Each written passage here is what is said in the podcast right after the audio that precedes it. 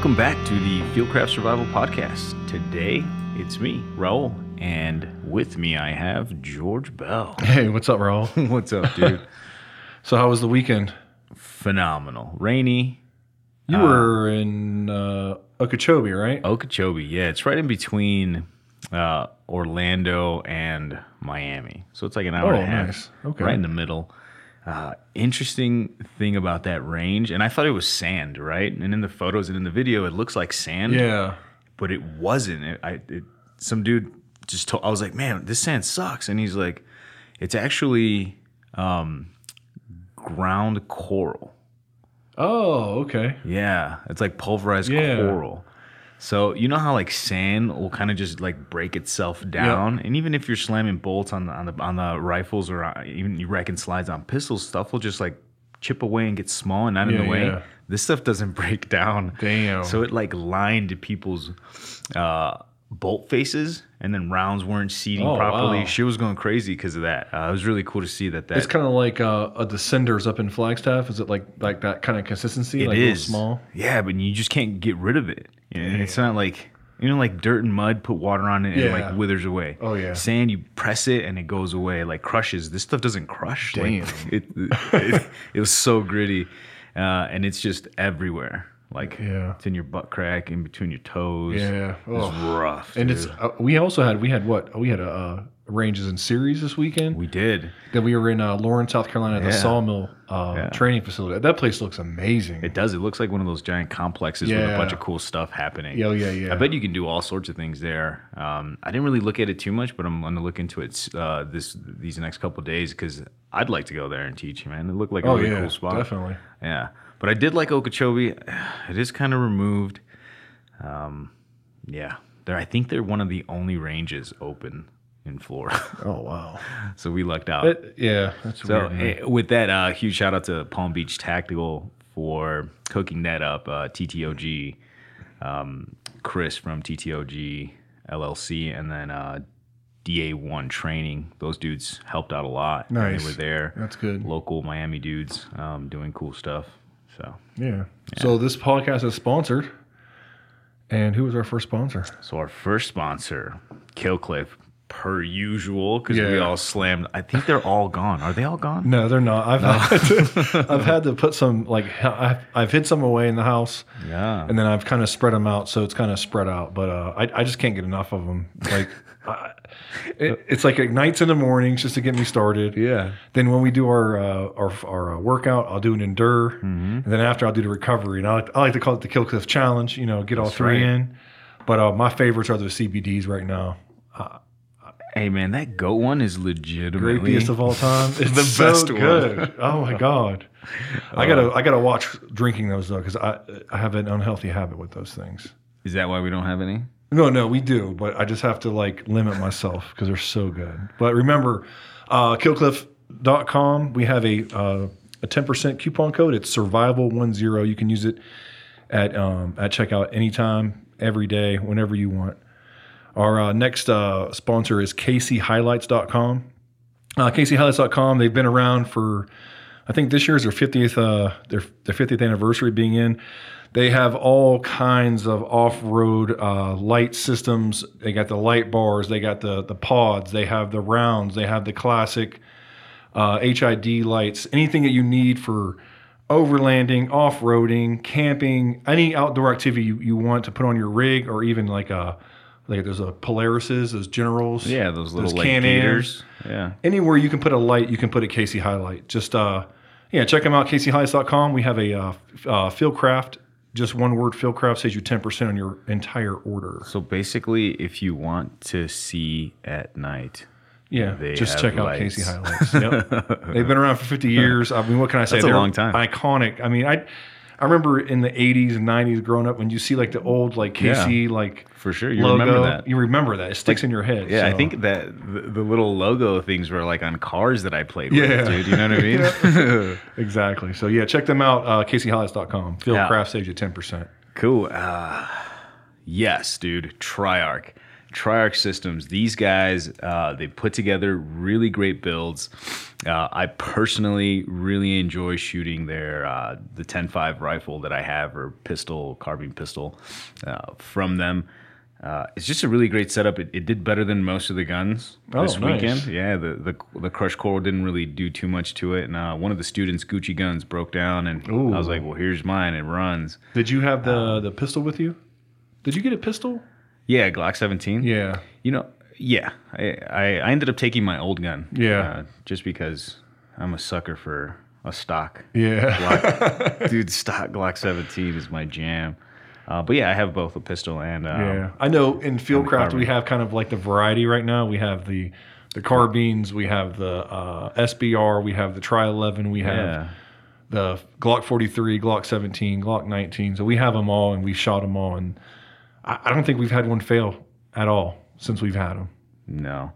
And I've seen a lot of them. I see a lot of them at, at classes now, so it's it's cool to see people picking up guns and uh, actually going to a good uh, a good supplier on those. I, I like those. Yeah, Yeah, so we'll see. Uh, that code, if you guys are interested in a kick-ass Triarc um, gun, build. right? Gun covers everything, right? Yeah, It covers rifles and It covers I don't think they do shotguns. No, Maybe we'll, I'm gonna have a custom shotgun made. oh man, the Chicago way. Uh, so if you guys want to save on your custom build with Triarc Systems, use code Fieldcraft. Save five percent. nice. Yeah. And we have uh, one more here. We got BCM, Bravo Company Manufacturing. Uh, Mike's a gunfighter for them. Um, what can I say about BCM? They're the same kind of along the lines of Triarc, Qu- uh, custom uh, quality. Uh, I mean, it's another just just a quality rifle. I mean, anything you can say. I mean, they have all kinds of carbines on their site. They're American made. I, you know, what can I say more about BCM? I mean, I have their 10.5. It's it, they're they're really good too. What's funny is when I came on and we started doing classes, it's like that was the first one Mike handed to me. Run this BCM, take it with you, go Yep. do all I this remember stuff. that. Yeah, so we uh, that's the first uh, BCM I ran. Uh, on my own, so Yep. when he handed, I was like, I was like, oh, cool. And then I started just doing what I do to guns, and I like, I'm pretty abusive to them. Mm-hmm. Um, just guns, not people. Um, in case anyone's listening. Um, yes. so I trash them. I do everything that I can. Uh, not in a bad way. Like I don't purposefully put things in there to gunk it up, but I just run it. Yeah. I'm not abusive to them in a bad way, but I want to see where the fail points are. So I definitely like, yeah, I push these guns to the limits. and Yeah. they, they do well. Yeah, and so right now we're still working out. I'm still waiting on our order. We have a order in for 11.5 uppers right now. So with all the corona and everything going on, BCM is is slammed right now. They're running, I think, 16 of the, the 20 hour days trying to get stuff out. So once we get those in, we will make an announcement, and uh, and then once we get like our feet under us for establishing our BCM dealer stuff, then we'll start taking like uh, we'll announce it. Send us emails of what you want, and we'll we'll try to complete that order. But right now, we're on a wait right now because everything's back ordered. Um, but yeah, so the guest today's guest is Master Sergeant retired Sean Kirkwood. He spent 25 years in the Army. He served in the 82nd Airborne, the 101st Airborne, and 5th Special Forces Group. He was a participant in the initial invasion of Iraq, as well as multiple combat deployments. Sean was awarded a Silver Star and a Purple Heart in the Battle of Najaf. So Damn. let's kick it off. You ready? Yeah. All right. Hey everyone, welcome back to the Fieldcraft Survival Podcast. I'm your host Kevin. Today I'm with Sean Kirkwood, and uh, me and Sean met back in sniper school when we were both instructors, or I was an instructor, a lowly instructor, and you were the boss. You were, I the- was your boss. you were my boss, NCOIC. You right? needed supervision. So, uh, Sean's had a long career in special forces. Uh, he hates talking about it, and I, I, I uh, knew him for years before I even knew this. But he won a Silver Star in Iraq in a big battle that we're going to get into, and uh, he was the NCOIC of Sniper School, which means he ran Sniper School, and then he was the Sergeant Major in charge of Range 37, which has a bunch of high-speed schools for for special operations and Rangers, and uh, Delta Force and he went on to do a bunch of other stuff. So he's a pretty private guy. So I was kind of shocked when he agreed to do this, but uh, we're going to go down the rabbit hole and, and have a good conversation. You ready? Yeah, I appreciate you having me do this. No, I appreciate you doing it. All right. So we, we kind of, um, we have like a little template that, that Mike started where we kind of get context, so we kind of go back to the start and and and uh, so if you could like go back and talk about where you grew up, where you went to school, um, any big influences in your life that kind of drove you to the military, and then what was that? What was that catalyst? What was that thing? Was it a movie? Was it a books? Was it was it uh, John Rambo in First Blood? You know, what was that thing that that made you think I want to go in the military? And then was it a conscious decision to go to SF, or was it like I'm just going to go in the military and it, it just led that way? Yeah, So, yeah. Well, I grew up uh, in- in Michigan, uh, southeastern Michigan, uh, south of Detroit, uh, kind of a suburb of Detroit, lower middle class, blue collar kind of place. You know, the kind of place where you know nobody goes to college, everybody kind of works for a living or goes to community college and pays for it themselves. Um, went to school there. I uh, played hockey was my major concern when I was a kid. Um, a little bit of a rough upbringing at times, but kind of came out of that. Played a little bit of hockey, and then just one of those teenagers with a lot of angst. And I'd always been interested in the military. I don't really can't remember where exactly that came from or how that came about. Didn't have a big military influence in my family. My brother Kevin joined early on for a little while, um, but I just was always interested. I remember being uh, like eight to ten years old, and me and my buddies would go out in this little patch of woods, and we'd, we'd have BB gun wars with each other. You know, I remember Gung Ho magazine. It was a magazine that you could get at the bookstore, and I got every every copy of it. Yeah. You know, and I would get them all the time and read them. Mm-hmm. You know, and just I, I was always drawn to it. One thing that's funny even to this day is I had some a manual for some type of weapon system. I don't remember what it was. Like I got out of a thrift store or something and there was an address on the back of it, like Department of the Army, Washington D.C. And I wrote a letter to that address, and I send it basically, and I said, "Hey, I just want information on these weapon systems."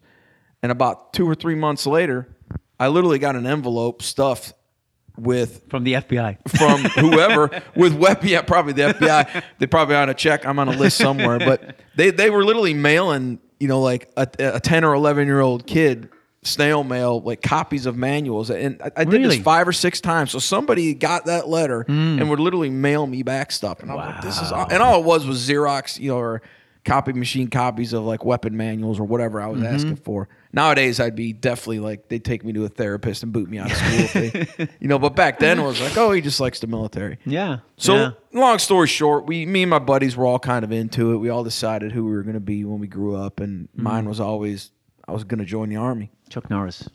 What's that? We're gonna be Chuck Norris. Yeah, I was going to be absolutely Chuck Norris. Chuck Norris for sure. Um, big family. You come from a big family. Uh, not really. Uh, you know, my family's kind of scattered. I got two older brothers. Uh, my mom and dad got divorced when I was young. Pretty much raised by my mom for the most part. Dad was kind of part-time pops. You know, Yeah, so. I always ask that question when I interview, like especially soft guys and rangers and stuff. Like, what was the influence? And I'm seeing a common trend. It's, it's like I always is. It's ever since a little kid, and I'm the same. I remember getting books out of the library and like Yep. cutting the pictures of soft guys in Vietnam out. Yep, and then turning big- them back in. You know, I was a big Vietnam, you know, Yeah, MACV yeah. SOG, you know, Yeah. war, any war movie on that I could find on a TV, I'd watch. Mhm. It's, it's a strange draw. It really is. Yeah, yeah. I always wanted. I think I was always drawn to being part of something bigger than myself. Mm-hmm. You know, being part of something moving toward a bigger objective than just me. Yeah. You know, and uh, it always it just always interested me. Mhm. And I think that draws us in and it screws us up when we leave. And Oh, we're, we're no longer part of that. You know? Absolutely, but- nothing else is as important anymore. Yeah. when you yeah. get out. So did you did you join uh, straight out of high school? Yeah, well, what happened is I got to my 11th grade year. Uh, I was just a kid that didn't. I hated school. I hated Mm-hmm. being in school. I hated learning for the sake of learning. I, I don't mind learning things like learn how to fix a engine or fix a Coke machine. I fine. I could focus on it. But Yeah. Just school just drove me nuts, Mm-hmm. you know. And the family life wasn't so hot. So in the 11th grade, I came home one day to my mom and I said, "Hey, mom, surprise! Guess what? I'm joining the army. All you got to do is sign this paper." So I literally, after my 11th grade year, I quit high school. Mm-hmm. Uh, June, the 11th grade year ended. Quit high school. Was in basic training in August. How old were you? 17. Did you have a GED or something? Or Nope. did you, At, at that point, they had one slot a month, or one slot every so often. I don't know if it was a Mm-hmm. month or not, but they had one slot with no GED or nothing. You could join. You could be a cook or in the infantry. really? And at the time, I knew I wanted to be in the infantry. I was like, I don't care. And I didn't really, you know, again, the 17 year old mind doesn't think deep. And Mm-hmm. I wasn't thinking long term. I was thinking, you know, 20 meters in front of my face, and I was just like, infantry, boom, that's me. I'm in carrying a the recruiter was like, "No problem, Unassigned infantry, it." and they were like, "Sweet, don't worry, you can volunteer for everything you want to do Yeah. when you get the basic training." that old lie. yeah, huh? that old lie, and I got I got hemmed up by it. Yeah, But, there, uh, there's a special place in hell for recruiters. there is, there should be for one. They're doing what they got to do, I guess. You know, uh, no regrets. So you went to uh, what year was that? That was 1987. Wow, Yeah. you're old. You're actually younger. you're actually younger than me. Yeah, yeah, know. yeah. yeah. Look at you. I know. yeah. Um, so 1987, you go to basic training, Fort Benning, Georgia. Yep, Fort how, Benning, how was, Georgia. how was the equipment back then? horrible. Yeah. I mean, we had uh, went to basic training with M16A1 with the old clamshell handguards. You know. Yeah. Um, it was a, it was a special treat that we got to qualify with the A2. Yeah. Which I thought was the most high speed thing ever when they handed me that M16A2 musket. You know. Now I look at the M4s. I'm like, that thing was like I know. 40 inches long. It seemed like. It's funny how they give you these little treats, right? When you qualify, you get to wear a cover on your helmet. Oh yeah, That, that was a big deal. That was? yeah, it was Yeah. awesome. Yeah, I remember having yeah helmet covers and helmet Yeah. liners and Yeah. it was uh, the What kind of helmet pretty- did you have back then? Was it a Vietnam helmet? It was the old school steel pot. It wasn't. A, Yeah. We didn't have Kevlar's yet. See- Body armor wasn't even a thought. Yeah. I mean, you know, the, the, uh, the U.S. Army was still recovering from Vietnam at that point, and Oh, yeah. it wasn't a place that a lot of people wanted to, to go. Not like today, and it uh, the equipment was garbage, right? Oh yeah, Yeah. yeah. It, you know, basic training for sure, and even my first unit was. Uh, but I remember the the big the most high speed drill sergeant I had was a guy that was in the 82nd Airborne in the invasion of Grenada. Nice. And I thought that dude was Audie Murphy. He had a CIB a combat patch. I was like, wow, he has done everything. yeah, yeah, everything. Yeah, And he I has three badges. Oh, he has three badges. He's done it all. That guy, and uh, you know, and he was a he was a sergeant first class on top Wow. of that, which is like, wow, Yeah, that's like the highest that's, rank. that's as big as you can get. I remember my drill sergeants were like staff sergeants, right? And and, uh, I was like, wow, they're high rank. Yeah. now, like it's it's a junior NCO. like it's it's you look super. back on yeah. it, you're like, wow, okay. You know, so so uh, basic training. Uh, I, I'm sure it hasn't changed probably much since then. Like the basic part and, and the inspections and the, the cleaning the floors and all that. I mean, that, I hope not, honestly, because I, I just think you got to build from a good foundation. Mm-hmm. You know, I mean, I think that that discipline and order in the military, I, I think there's a lot of people lacking, to include soft. I think there needs to be Yep. a baseline. I think coming up in the infantry like I did made me a better soft guy. Yeah, And, yeah. and I just think having a foundation and having like this is the left and right limits. This is how we do business. Uh, is, is important. Mm-hmm. Yeah. is important, especially nowadays. Yeah. now it's a lot different now. Like every generation says, it's a lot different now. yeah, yeah. And uh, you know that way, when I had to roll my T-shirts the length of a dollar, I didn't question why. I was just like, "That's the way we do it, so we're going to do it." Yeah, You know, yeah, yeah. The um, the, the the the foundation's probably the same, but it's much more touchy feely now. Where Yeah. back then, I'm sure they they drop some f bombs on you. And Oh yeah, yeah. I mean, I, I still, you know, I'm I'm I'm kind of a realist, and I kept hearing all the just like when I was on the team, I kept hearing all the stories about how, oh man, my drill sergeant took me out back and whooped my ass. Yeah, yeah. I- it was '87, not, not 1947. Yeah, yeah. and I didn't see any drill sergeants beating anybody's Yeah. ass, but they were swearing and smoking us mm-hmm. and doing what drill sergeants are supposed to do. Yeah. And I don't remember it being touchy feely. I remember being challenged as a young 17 year old, kind of being, you know, being uh, a little upset at first and then kind of figuring it out. And I think that's just a hardening up phase. You just realize that I'm not in charge anymore and I Yeah. have to, there's a new set of rules. and Yeah, I yeah. think that's important. Yeah. And nobody asked you to come here. You came on your own, volunteer army. If you don't like it, you can leave. Yeah, and especially now when kids are kids are they're growing up stuck to their phone and and Oh, you know they they uh, they need that uh, and take the phone away from them. It's like oh my god, Oh, my yeah. life is over. Yeah, I had to do that this morning. I had to take a phone away. Yep. And it, it- yeah. Yep. Well, don't do your homework. That's your job. Yeah. I'm gonna take your phone away. Kids, kids need that. Did you come in with a uh, airborne contract? Oh no, I No? had nothing. You didn't I get had jack cooker shit? infantry, and I chose infantry, unassigned infantry. That was it. So, So- when I came, when I got the basic training, you know, of course, I did what the recruiter told me. Hey, Mm-hmm. volunteer. First time I went up there, I just got a little bit yelled at and called names and smoked, and I said, "Well, that, that's not going to deter me." So I found a guy in my platoon who, a, about a month later, who had a ranger contract, didn't want to do it, and uh, I said, "Hey." Makes sense. I'll, I'll do it, and you take mine. So we went up to the same senior drill instructor and gave him a solution. Hey, look, Yeah. we'll just trade names on the Yeah. roster, right? Easy money. Yeah. Apparently, you know, After now stopped- that I know better, that's an impossible thing to do. It's a, apparently putting somebody on the moon is easier. It, than it actually was as easy as you thought it, It was. was he just didn't want to do it. Exactly. Yeah. He was just he was Yeah. like no.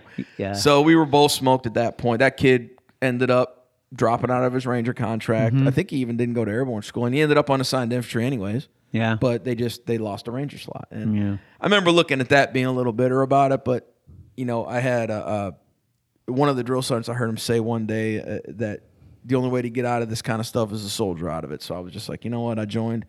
I didn't get what I wanted, but I'm still in the army, and I'm going to soldier out of it Mm-hmm. and figure this out. so at the end of basic, where'd you go? I went to Germany. Really? I went to Germany. I went to the Eighth Infantry, Infantry Division What in is Mainz, that? Germany. What is the eighth? Is that still that It's doesn't not exist, right? They closed it down. I, I, they closed it down after I left. That happens a lot. Mm-hmm. Uh, but I, yeah, I went to the Eighth Infantry. It was a mechanized infantry unit. Uh, you know, back then they had these little concerns all over Germany. This was, you know, I don't know about.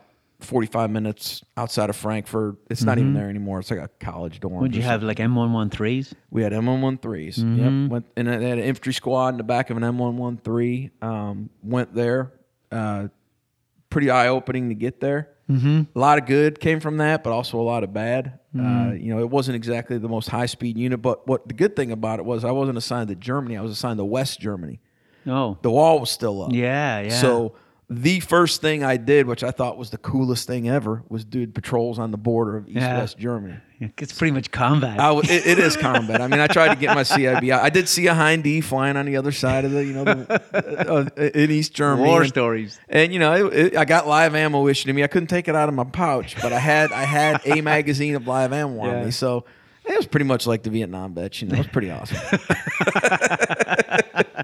Uh, yeah, did you get any tattoos when you were over there? No, I didn't. I never could draw myself into tattoos. I did drink a lot, and I'm Yeah. surprised that you know going. I landed in Germany on my 18th birthday. Wow, I was December 9th, 1987. that's pretty cool for a kid from freaking yeah. Chicago or you know what I mean, or wherever you Illinois. Where are you from? Michigan, Michigan, yeah, southern yeah. Michigan. And I, Um, on my 18th birthday, I landed in Germany, and just you know, you know what what started happening then. I started figuring out that I could drink and Yeah. being young, and Yeah. you know. But the good thing is, I always liked being a soldier. Mm-hmm. know, that unit wasn't really what I wanted to be in, but you know, I made my choices and I made the best out of it. Was that a three-year tour or a four-year It was tour? two year tour. Oh, it was two, Yeah, okay. because unaccompanied. You know, Oh, so I yeah. Mm-hmm. only went over there for two years. Uh, it it was a good tour though. I mean, uh, the Germany at that time was like ten or fifteen years behind in the way they looked at the army. I mean, Mm-hmm. we had you know one personal drawer in your wall locker, buffing floors, and Mm-hmm. all things that they don't do anymore. A lot of a lot of discipline. The unit, eh, you know, honestly, we we weren't that great of a unit. I, you know, I'm glad we didn't go to combat. Yeah, yeah. Yeah, weak leadership. Yeah, had a lot of weak leadership. Yeah, yeah, yeah. I had a couple stars, like the be- the best Army NCO I ever met. I met in that unit. Really? A guy named Sergeant Roby. I don't remember his first name. I don't know where he is now, but he had nothing on his chest. No EIB, no CIB, no no wings or badges or, or, mm-hmm. you know chest lettuce of any sort. Mm-hmm. And but he was an NCO. Yeah. You were going to be good at PT. You were going to know your job. You were gonna, mm-hmm. and he knew it. And he led from the front. Mm. Uh, E5, maybe I think it was an E6, but uh, he was just squared away. And I remember looking at that guy, and you know, in a sea of garbage, I saw that one solid guy, and I was like, that guy is Looking Awesome. looking back now, where were you looking at him with rose-colored glasses because you were private, they didn't know anything, or looking back now with all you've done, do you still think he was like really squared away? Yeah, even Yeah. looking back now, and he, he's squared away in the aspect of you know he's not free falling into Baghdad Mm-hmm. know, or shooting machine guns off of you know mini guns off of little Yeah. birds. But Yeah. the guy was an NCO. He was a, a foundational NCO, new do you know be know and do kind of guy, Mm-hmm. and it was all basic stuff, you know.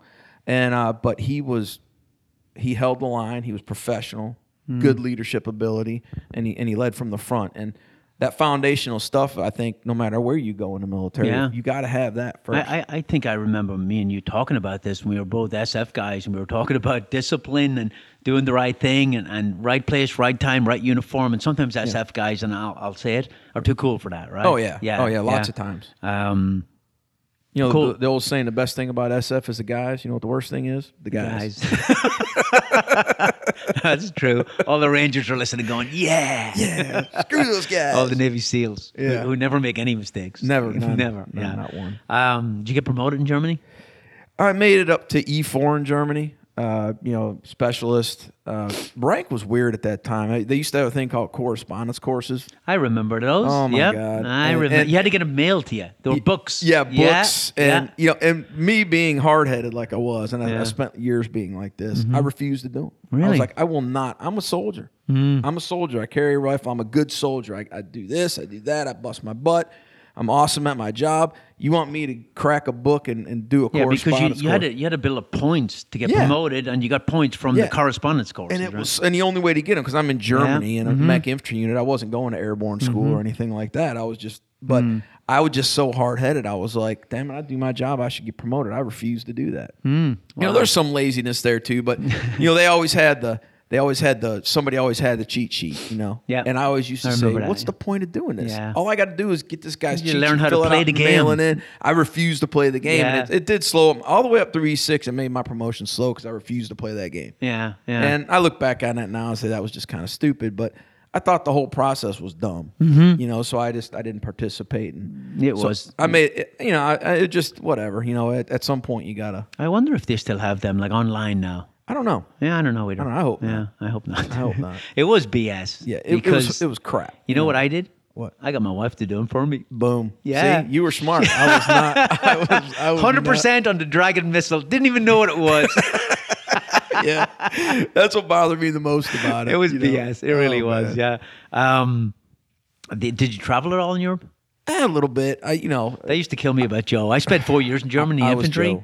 Joe. Joe. would take two weeks leave and sit in his room and drink beer. Yeah, I didn't do that. If I took leave, I'd go home. I usually flew to the states Yeah. whenever I took Yeah. leave. Again, it was only two years, but you know, of course, every bar within a fifty mile radius, I knew where that was. And Mm-hmm. then we went to like Berchtesgaden. We went there, and we went to Munich, of course, for Oktoberfest, and Mm. Yeah. went to Spain a couple times. Yeah, you got to see some stuff. So we saw some stuff. I, I you know, again, you, you send an 18 year old to Germany on his first tour in the army, first time away from home. It's kind of wasted on him. Mm. Yeah. By the time I started getting my feet under me and figuring it out, I was looking at PCS. And, yeah. you know, yeah, so yeah. I didn't try. You know, going back there now, I'd like to go back and you know travel if I was Mm-hmm. to do it today. But uh, you know, Mm. that's just that's just how it was. So you probably re-enlisted in Germany for a stateside assignment of your choice, or no? No, it was just PCS time. You were there two years. You could either extend or PCS.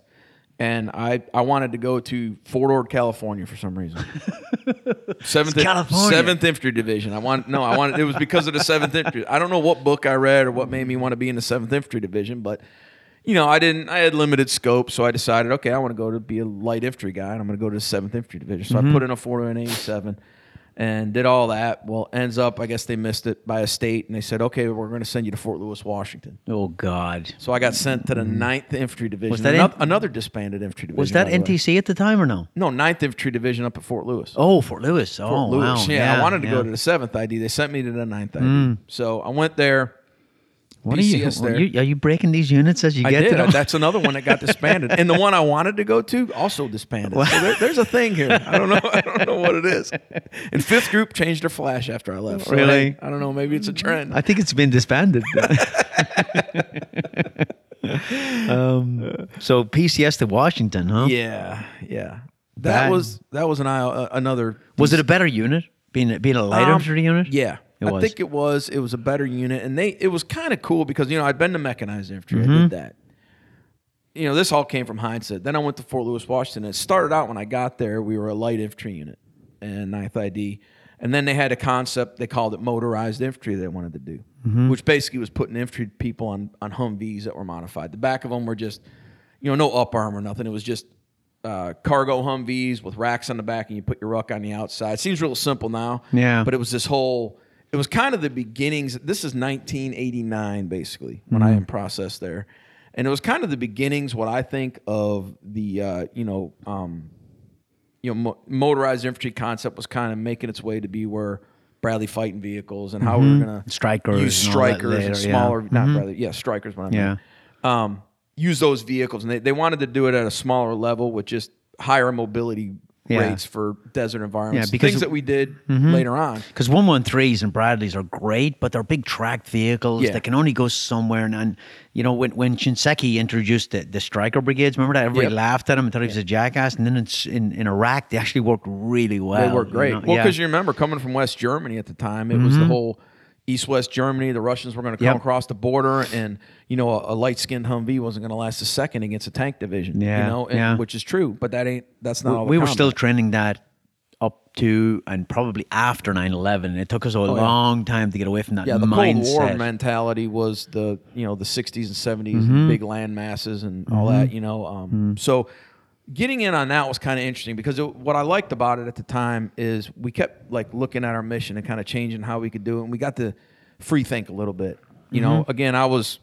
I was a fire team leader at this point, so I wasn't big into the decision making line. sergeant right I was still an E four. You are? Mm-hmm. I, I was an E four, uh, and uh, so you know, good, good or bad leadership uh, a better mix than there was in Germany. Mm-hmm. I mean, we had some. Uh, it was funny because we everybody that ever got booted out of the Ranger Regiment, if they couldn't get a job elsewhere, would come to the Ninth ID. Mm-hmm. Yeah, So we had a sprinkling of Rangers, and they were they were good and bad. You know, some of them were kicked out for a good reason, Mm-hmm. and other ones were really good NCOs, and they got a DUI or something. and they them yeah out. yeah But there was a, a good mix of uh, a better mix of leadership. Still some of the same systemic problems you see in any unit. I don't care what unit. Mm-hmm. there's good and bad everywhere There's good and bad everywhere. everywhere yeah It's a snapshot of society. Everybody thinks the military, even in high speed units, is something special as, as opposed to they can get, weed out everybody with any kind of character flaws. And that's just not the case. yeah yeah know. um yeah so uh did you get any decent schools when you were there or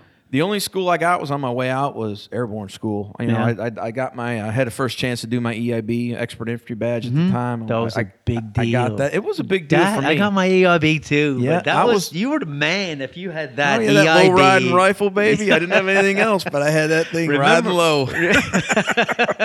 Remember, it used to sit on the top of the BDU pocket. Yeah. And I remember this guy, uh, he was a good friend of mine in Germany, and he was like, he was a good old boy from West Virginia, and he wanted to go to airborne school, and airborne wings went under the EIB, and he's like, I want to get my EIB out of the prone. yeah, I had a prone EIB for a little bit. I did too. I did too. Yeah. But you know, at that point too, being there, there was uh, you know, there was a LURS element there. There was a Ranger regiment. There was first Another disbanded unit. exactly. Yeah. See, I was in LURS too. Well, yeah. I- I- we'll get to that. Yeah.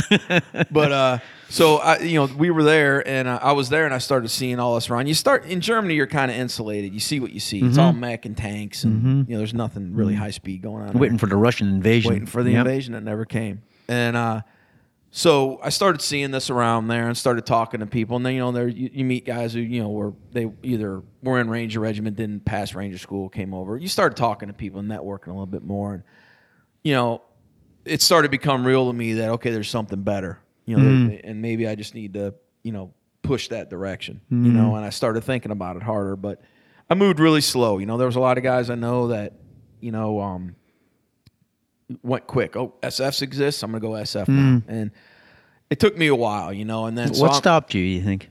Well, I don't know. I just think it was a little bit of a lack of confidence and The fear of, fear, fear of failure? not. I don't really think it was fear of failure as much as being in a comfort zone, Mm-hmm. which a comfort zone is worse than fear to me because you just sit in that comfort zone and you can Yeah. sit there for 30 years. But the, the opposite of that, and I know you've seen this in your career many times, you get you get these, especially SF guys, where as soon as they get to one level, they're looking at where to go next. They Yeah. can't settle at all. They can't Yeah, even they spend bounce. a year. They, bounce and bounce and bounce and yeah, yeah. Yeah, I know a guy that like that. You work with him a lot right now. Oh yeah, Mike. yeah, yeah, yeah. Big shout out, Mike. Yeah, No, I got a little bit of that blood. that too. true. I Mike got- was like that. Yeah. little- well, yeah. you know, and that could be that. That's a. It good can be a good thing, yeah, it can yeah. be a great thing. You know, I mm-hmm. mean, that's an entrepreneurial mind. I think that maybe mm-hmm. is always you know, looking to. And I, I think Mike's a very confident guy too. So I, I, I think he's like, I'm going to go do this. It's not, I'm going to go try this. I'm going to go do it. Yeah. And then I'm going to go do this. Yeah. And I think Um, that's the way you got to be. You know, and Yep. uh, that makes you a better soldier. Yeah. and, where, wherever you decide to go. You know. Yeah. Yeah.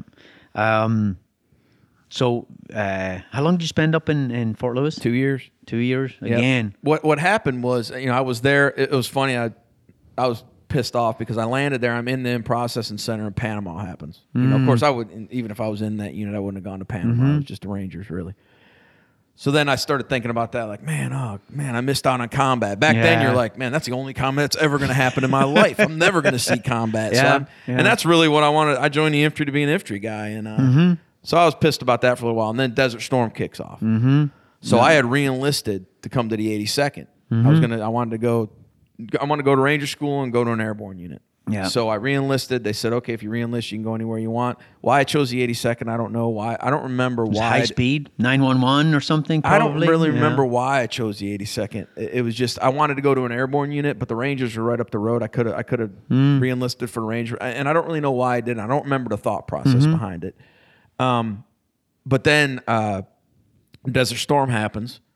I'm on orders, like literally, I'm leaving. Like I think Desert Storm kicked off in like August. I'm supposed to leave in like September or something. I get I get stop lost To go to the 82nd? to go to the 82nd. Because they went to Desert Yeah, Storm, right? I get yeah. stop loss though. So I sit in Fort Lewis. Damn. Stop stop loss. Nobody can move anywhere. Mm-hmm. So I'm sitting there with orders at the 82nd in my hand.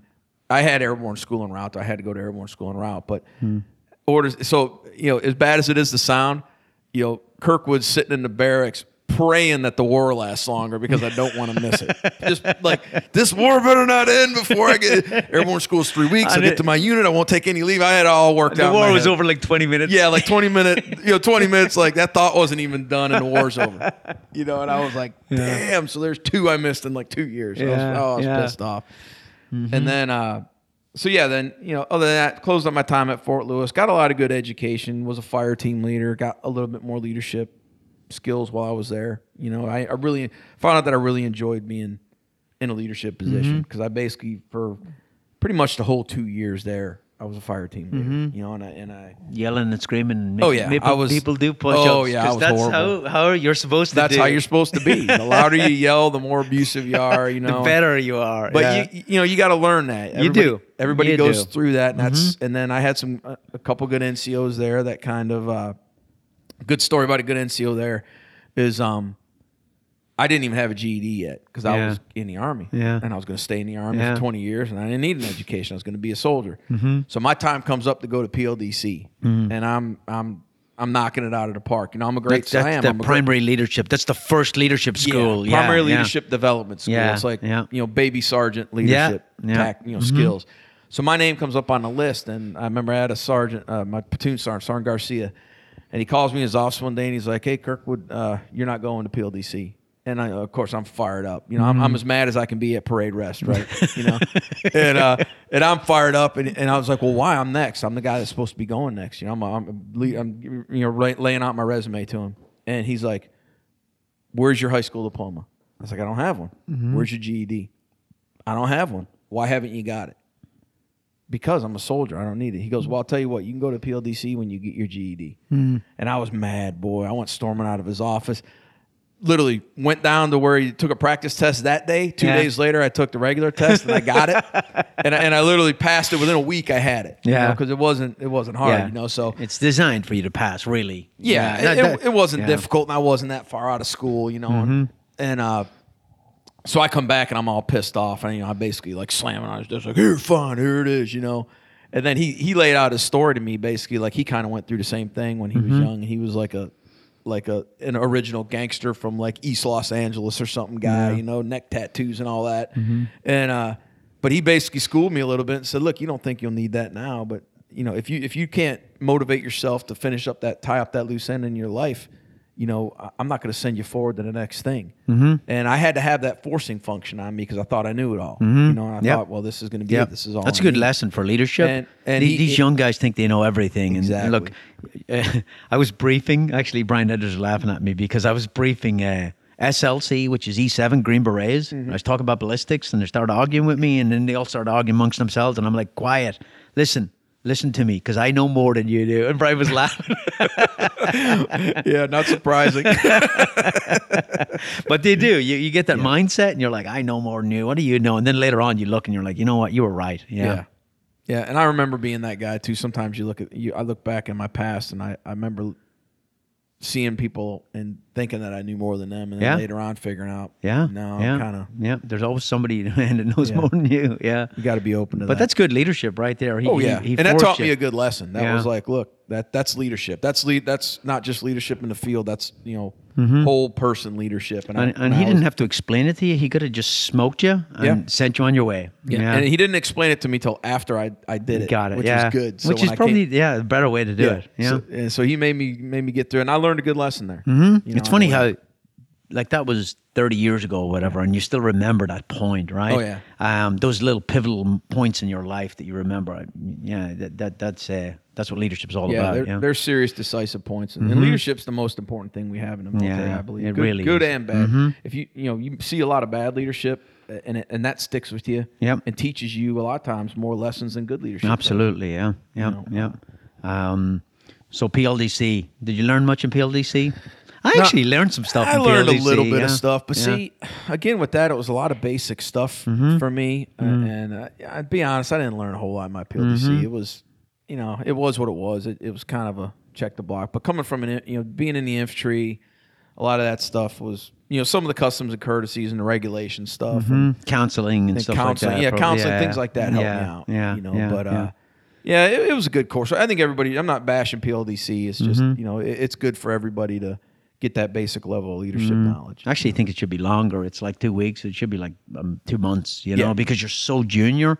You know, I, I always thought it was weird that a sergeant major who spent 20, 25 years in the military goes to sergeant major academy for a year. Yeah. And a private who knows nothing goes for two weeks. Yeah, It should I be the other way around, right? Yeah, yeah, absolutely. But then they should be refining some They things. should, yeah. At the sergeant yeah. major level. Yeah, it's yeah. ridiculous. But uh, so you pin on the big three stripes, man, now you're a big deal. Yeah, I was Mm-hmm. a big deal. I went to the uh, I went to the 82nd, uh, landed there, and uh, what was that going to be? Probably. Well, it was like 92, literally was it? March. Yeah. It would have been March of '91. Oh. It was right after the, April, May, 90, some sometime after Desert Storm. Like they had they had got back. And So had all these NCOs with CIBs. of course it was awesome. Yeah, because they had all seen, they had all done They everything. didn't. A lot of them hadn't shot a fired a shot because I Oh, know come guys, on now. and they Yeah. got CIBs. yeah, it was everybody was you know you know rolling, and I had just got out of jump school, and I so I get there and I go to Bravo Company, second to three two five, uh, sign in there, you know, and uh, start getting going, and then the company commander did his in in brief interview with me, and he said, "Hey, well, what do you want to do in the eighty second? And I said, "Go to Ranger School." Mm-hmm. He says, "Okay, we got a class, we got a pre Ranger class in in a month. You want to be in it?" I was like, "Yep." So they put me in. So they, did- they didn't. Uh, Actually, I did sign in in March. I signed in in March because I went to pre Ranger in April of uh, of that year. They probably encouraged junior NCOs to go to Ranger School. well, at that then, point, nobody was going. I mean, Oh. uh, that company hadn't. The company I was in hadn't had anybody go to Ranger School in like two years or something. Really? And I don't really know why it was because I was brand new there. I mean, Mm-hmm. didn't know anybody. So I rolled in there. Uh, What, what the- attracted you to Ranger School? Realistically, was it the tab, or was it? Uh, did you think you were going to learn good leadership or tactics, or was it? Uh, honestly, at first, because when you're a the- it was the private, and you tab. have a When you're tab, young, you're a big tab. deal, man. I, I could say something really smart Yeah. and deep and tell you that it was all about you know, you know this and that. But at the end of the day, I just wanted a tab so I could like hold it over people's heads. Pretty much, that's why you do most things. You know, at that point. But Yeah. you know, also honestly, even back then though, I believe that if you're in the infantry and you're a leader, that's the premier leadership school. It's a leadership school. Mm-hmm. It they is, use yeah. tactics to grade le- to uh, you know um, evaluate leadership, Mm-hmm. and that's that's the best way to do it. It's not a an infantry school; it's a leadership school. So I figured I'm going to be in charge. I'm going to be a leader. Mm-hmm. I want to go to Ranger School, and you know, as that test, as a young guy, you want to go there and see if you measure up. You know? Mm-hmm. And uh, so I, you know, I went to Ranger School, and uh, that that was a great experience for me. really? Did you go through first time all the way? Yeah, I got luck. You know, and honestly, that's a that's some skill and some luck. I Yeah. mean, you know, there were great isn't, guys. isn't everything, man? It Yeah, really is. You need a little bit of luck in everything you do. Yeah. Because I'll tell you, if, if if my RI in the mountains would have been paying attention on my platoon sergeant in the mountains a little bit more than he was, Yeah. I probably would have failed that one because I couldn't have pointed which direction the objective was at that night. It was so dark, but I gotta go. Yeah. you know, it's just you know, it's one of those things that. But Ranger School was just really valuable to me because it it, it kind of solidified to me that I want to do something more. Mm-hmm. Once I got through that. I got done with it. I knew that I wanted more out of my career than just being in the infantry. Mm. Did you like the challenge I loved it. Yeah, as a young soldier? Yeah. Yeah. I like the challenge. Mm-hmm. I need I needed uh, at that time in my life I really needed that um, I needed something to look at as a challenge to be driving toward. Mm-hmm. You know, there's a lot of people that just every day they wake up and every morning's a challenge or whatever. But me, I like to have something Yeah. in the horizon. Mm-hmm. You know, that's why I think the Army suited me a lot. There was always a deployment. There was always Yeah. a school. There was Yeah. always a you, you never get to the pinnacle. There's Yeah. always something there's more. always something, Yeah, you know, yeah. Mm-hmm. and uh, I, I enjoyed that, you know. Um, so having that laid out in front of me really, really benefited me. So, you know, going there was, you know, I went to pre ranger at the 82nd there, Mm-hmm. uh, did that, and then like a week later, got on the bus and Mm-hmm. down to Fort Benning, mm-hmm. and I did ranger school. cool. So then you get back to the 82nd with your tab, Oh yeah, but you don't have a CIB. I don't have a CIB. And, yeah, you know, take- I- I take another 10 know, years before- can't- I don't have that that thousand yard stare yet. So you know, uh, well, it was it was Gulf War, so it was 30 yards there. yeah. but All these Gulf War vets are like, "Welcome, motherfucker." Yeah.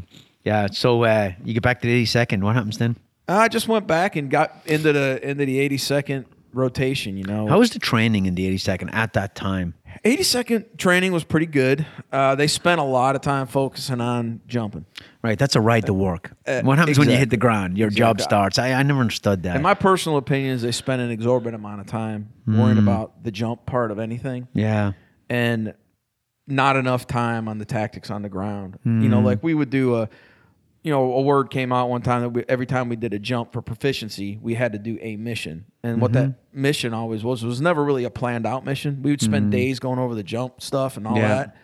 And then we'd get on the ground and we go to the edge of Sicily drop zone and we dig in a blocking position on a road. Yeah. And we'd yeah. sit there for 24 hours and then we'd road march back. That was the mm-hmm. mission. So I hear I was never in the 82nd, but I heard when when jumps would get cancelled, they'd drive you on the drop zone, you jump out of the back of the truck. Is that true? I've heard that too, but I, I Uh, never saw okay, that. I mean, I have heard yeah. that story, but we have been driven out to a drop zone and we got Mm-hmm. off and we got like in an ORP and then we moved out on a on a mission. Okay, or to yeah. whatever the field. But it wasn't like all right, jump and you know Mm-hmm. PLF and do all that. so you've like so you're E five, you're a team leader. You have three soldiers under you. Yeah, I, well, I had four. Four? Is it four? So, no, no, I had No. three. You're right, three. It's What am I three and you. That's four. Yeah, four and four in in the the squad. fire leader. team. So did you did you deal with all the the, the DUIs and the Yeah. the beating the wife and all that stuff that, that you typically deal with as an E five or E six? yeah, six? most of mine was, uh, yeah, DUIs and fights and bouncing checks and you know, just that's ju- good training for SF. Just Joe being Joe. yeah, exactly. Soldiers Yeah. being soldiers. Yeah, you know? yeah. And uh, You pick anybody up from jail? Yeah, Yeah, Yeah, that was good practice too. yeah, that's real good As, as we found out later on, yeah, together. That's, yeah, that's real good practice. Yeah, Um, yeah. But you know the normal litany of stuff that you know young guys in the 82nd Airborne are going to do. You Mm-hmm. Yeah. know in the in, in Fayetteville and yeah. all the areas around there. Um, so it was good leadership experience. Again, I had uh, some good leaders and bad leaders at that time. Mm-hmm. 82nd was kind of stuck in their ways about how they did a lot of things, and some things made sense, some things didn't. But overall, I had a good experience my, my first time there. That was the early '90s, right? That would have been yeah, 91 to 93. You probably still had some senior leaders from Vietnam hanging around, right? Maybe I don't Yeah. remember any to t- off top of my head to tell you. Because I remember my first duty station. I didn't come in until '96. I remember the first sergeant had been in Vietnam. He was Yeah. probably 18. He's probably drafty or whatever. And he my first decided to- platoon sergeant in Germany was a Vietnam vet. Yeah, yeah, Heavy Barrel Brown, HB Brown. yeah, Yeah, yeah. he was a, like a first infantry division, you know, yeah, Vietnam yeah, vet. yeah, yeah. That's funny. Um, all right, so so uh, good leadership in the 82nd. Yeah, I saw again. I saw it- it's like as I went up the chain, the food chain of units. You know, Mm-hmm. the the the good and the bad. You know, like in the eighth and the ninth ID, they were kind of even, and then the eighty second, it got a lot better. There was probably twenty five percent that probably didn't need to be leading anybody Were, were the good leaders good leaders because they'd been trained well, or because the 82nd attracts good soldiers who want to do their job and want to be there? I think a little of both. Yeah. I mean, I think because if you you're not going to stay in, in, in any unit that does anything extra if you don't want Yeah. to go that mile. But mm-hmm. again, the 82nd's a big unit. I mean, the, the way you get everybody 100 percent of the organization squared away is if you can get rid of people, mm-hmm. and you can be a mediocre leader or even a bad leader and not do nothing illegal and stay in, you in tread an water. organization. Yep, tread water and just do your job. Yeah, Mm-hmm. show up every day and don't do nothing too great and don't do nothing too bad and Yeah. not and not ever leave. You Yeah. know, so everybody is always striving to have better leadership and and, and better influences in Mm-hmm. an organization. That not just the military. That's every organization. Mm-hmm. Yeah. But it, we don't. You don't have the ability if you have. 20,000 people in a unit, I need 20,000 people in that organization. So Mm-hmm. you got to you got to look for the best you can and try to develop them. Yeah. A lot of them were trained really well. A lot of them came from other places, other airborne units or other units in general. Mm-hmm. Um, and I firmly believe that some people are just leaders. I do too. out of the. I, I don't like this move up or move out mentality that the U.S. Army has, where everybody has to get promoted by a certain time or you get kicked out. I think it's ridiculous. I, and, and I, talked agree. about that before. Um, how long did you spend? I, I assume your next step is SF. No, I got a long. I got a Oh, long. Lurs. See, I was like No? two. I, I was All yeah. right, I'm going to get out of your way. I was like two years at a time. All you know, where like I, Yeah. I got to the 82nd. This is where I kind of fall into that pathway of never being. So Mm-hmm. I'm looking for something, and I kind of don't really know what it is, but I Mm-hmm. kind of do, and I, I'm still trying to figure things out. And um, so right at this point, I had talked. I thought about going SF, Mm-hmm. but I ended up going to Myrtle Beach and meeting some girl, Mm-hmm. and deciding that you know we were getting serious. So I decided I'm going to postpone SF. Now the good thing about that, at least it's, I was still married to that girl now. But no, okay. so it- it's it's my current wife, you know. Yeah, but uh, yeah. so uh, so I met her and I decided to. I had an SF packet ready to go. Was going to go do it, but she had just moved up here, and I was like, all right, I'm going to give it a couple more years, and then you know. What was SF doing back then? Because I'm I'm I'm I'm a post 9/11 Yeah. guy. I'm I'm what was SF generally doing? SF was doing JCETs. I mean, Yeah. I, I What's- remember what's at a that JCET? time uh, a joint combined exercise for training where you go you go to a foreign country who request assets to come over there and train them and you name it. Yeah. Fill in the blank. It could be rifle marksmanship. It could be how to treat animals. You know how to do veterinary stuff. It could be a lot of different Mm-hmm. Yeah, things. yeah. so the, most of the units that are regionally oriented, they were mostly doing JCETs. And again, not being in groups at the time, I can't really speak exactly. I'm sure there's some guy in seventh group that's saying I was doing this I and know, that yeah, year. And Colombia. Maybe you were. I'm, I'm Mm-hmm. sure you were. But at the end of the day, my perception of it was looking back is most there was no active combat. Yeah. Colombia with seventh group was honestly the hottest thing that was going on Closest. Mm-hmm. for SF. That's why my, my first choice when I went SF, I wanted to go to seventh group. Mm-hmm. It was because they were at least down in Colombia, you know, doing counter narcotic stuff. Mm-hmm. Did you get an SF brief? Yeah, I got an SF brief. Uh, you know, got my. Pa- you had to go to one to get your packet together, do the PT test, and do all these things. Uh, so yeah, I got one, Okay. but it was by a recruiter. You know, it Yeah. wasn't like an SF. It was an SF recruiter that came. You went to the office and they showed you a film and hmm. said, "Look how cool you can be. All you got to do is hmm. fill this paperwork out and go to selection." So I was sold. And I, I got my packet together. I decided I was going to do it. Decided, okay, I'm going to put a, a placeholder on this. And then down the road, a buddy of mine was in uh, long range surveillance unit, which is mm-hmm. LURS. It's mm-hmm. supposed to be high speed scouts. Yeah. And so I volunteered, said, hey, I want to go to LURS. Went down to 18th Airborne Corps long range mm-hmm. surveillance, which is LURS. It's funny how they disbanded that because those guys did some high speed stuff in Vietnam and all that, and then so so the only people now that do free fall in the whole U.S. military in the army is SF.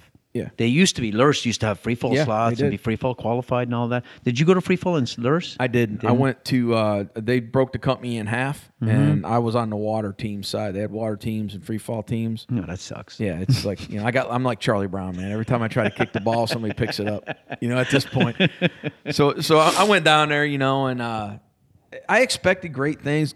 Good, great unit, great mm-hmm. people, Be- better equipment or the same equipment that the regular line units better had? equipment. Really? Yeah, better equipment. Um, more of it. You know, a little mm-hmm. bit more money. But our, my problem when I went down to 18th Airborne Corps LURS was there just really wasn't a mission, mm. or like a real war. There, there was, but everybody was just kind of saying, "Yeah, yeah, we'll probably get to do this." But every division had their own LURS. But that was the whole U.S. Army at that point, right? Yeah. Nobody had a mission, Yeah. really. Yeah.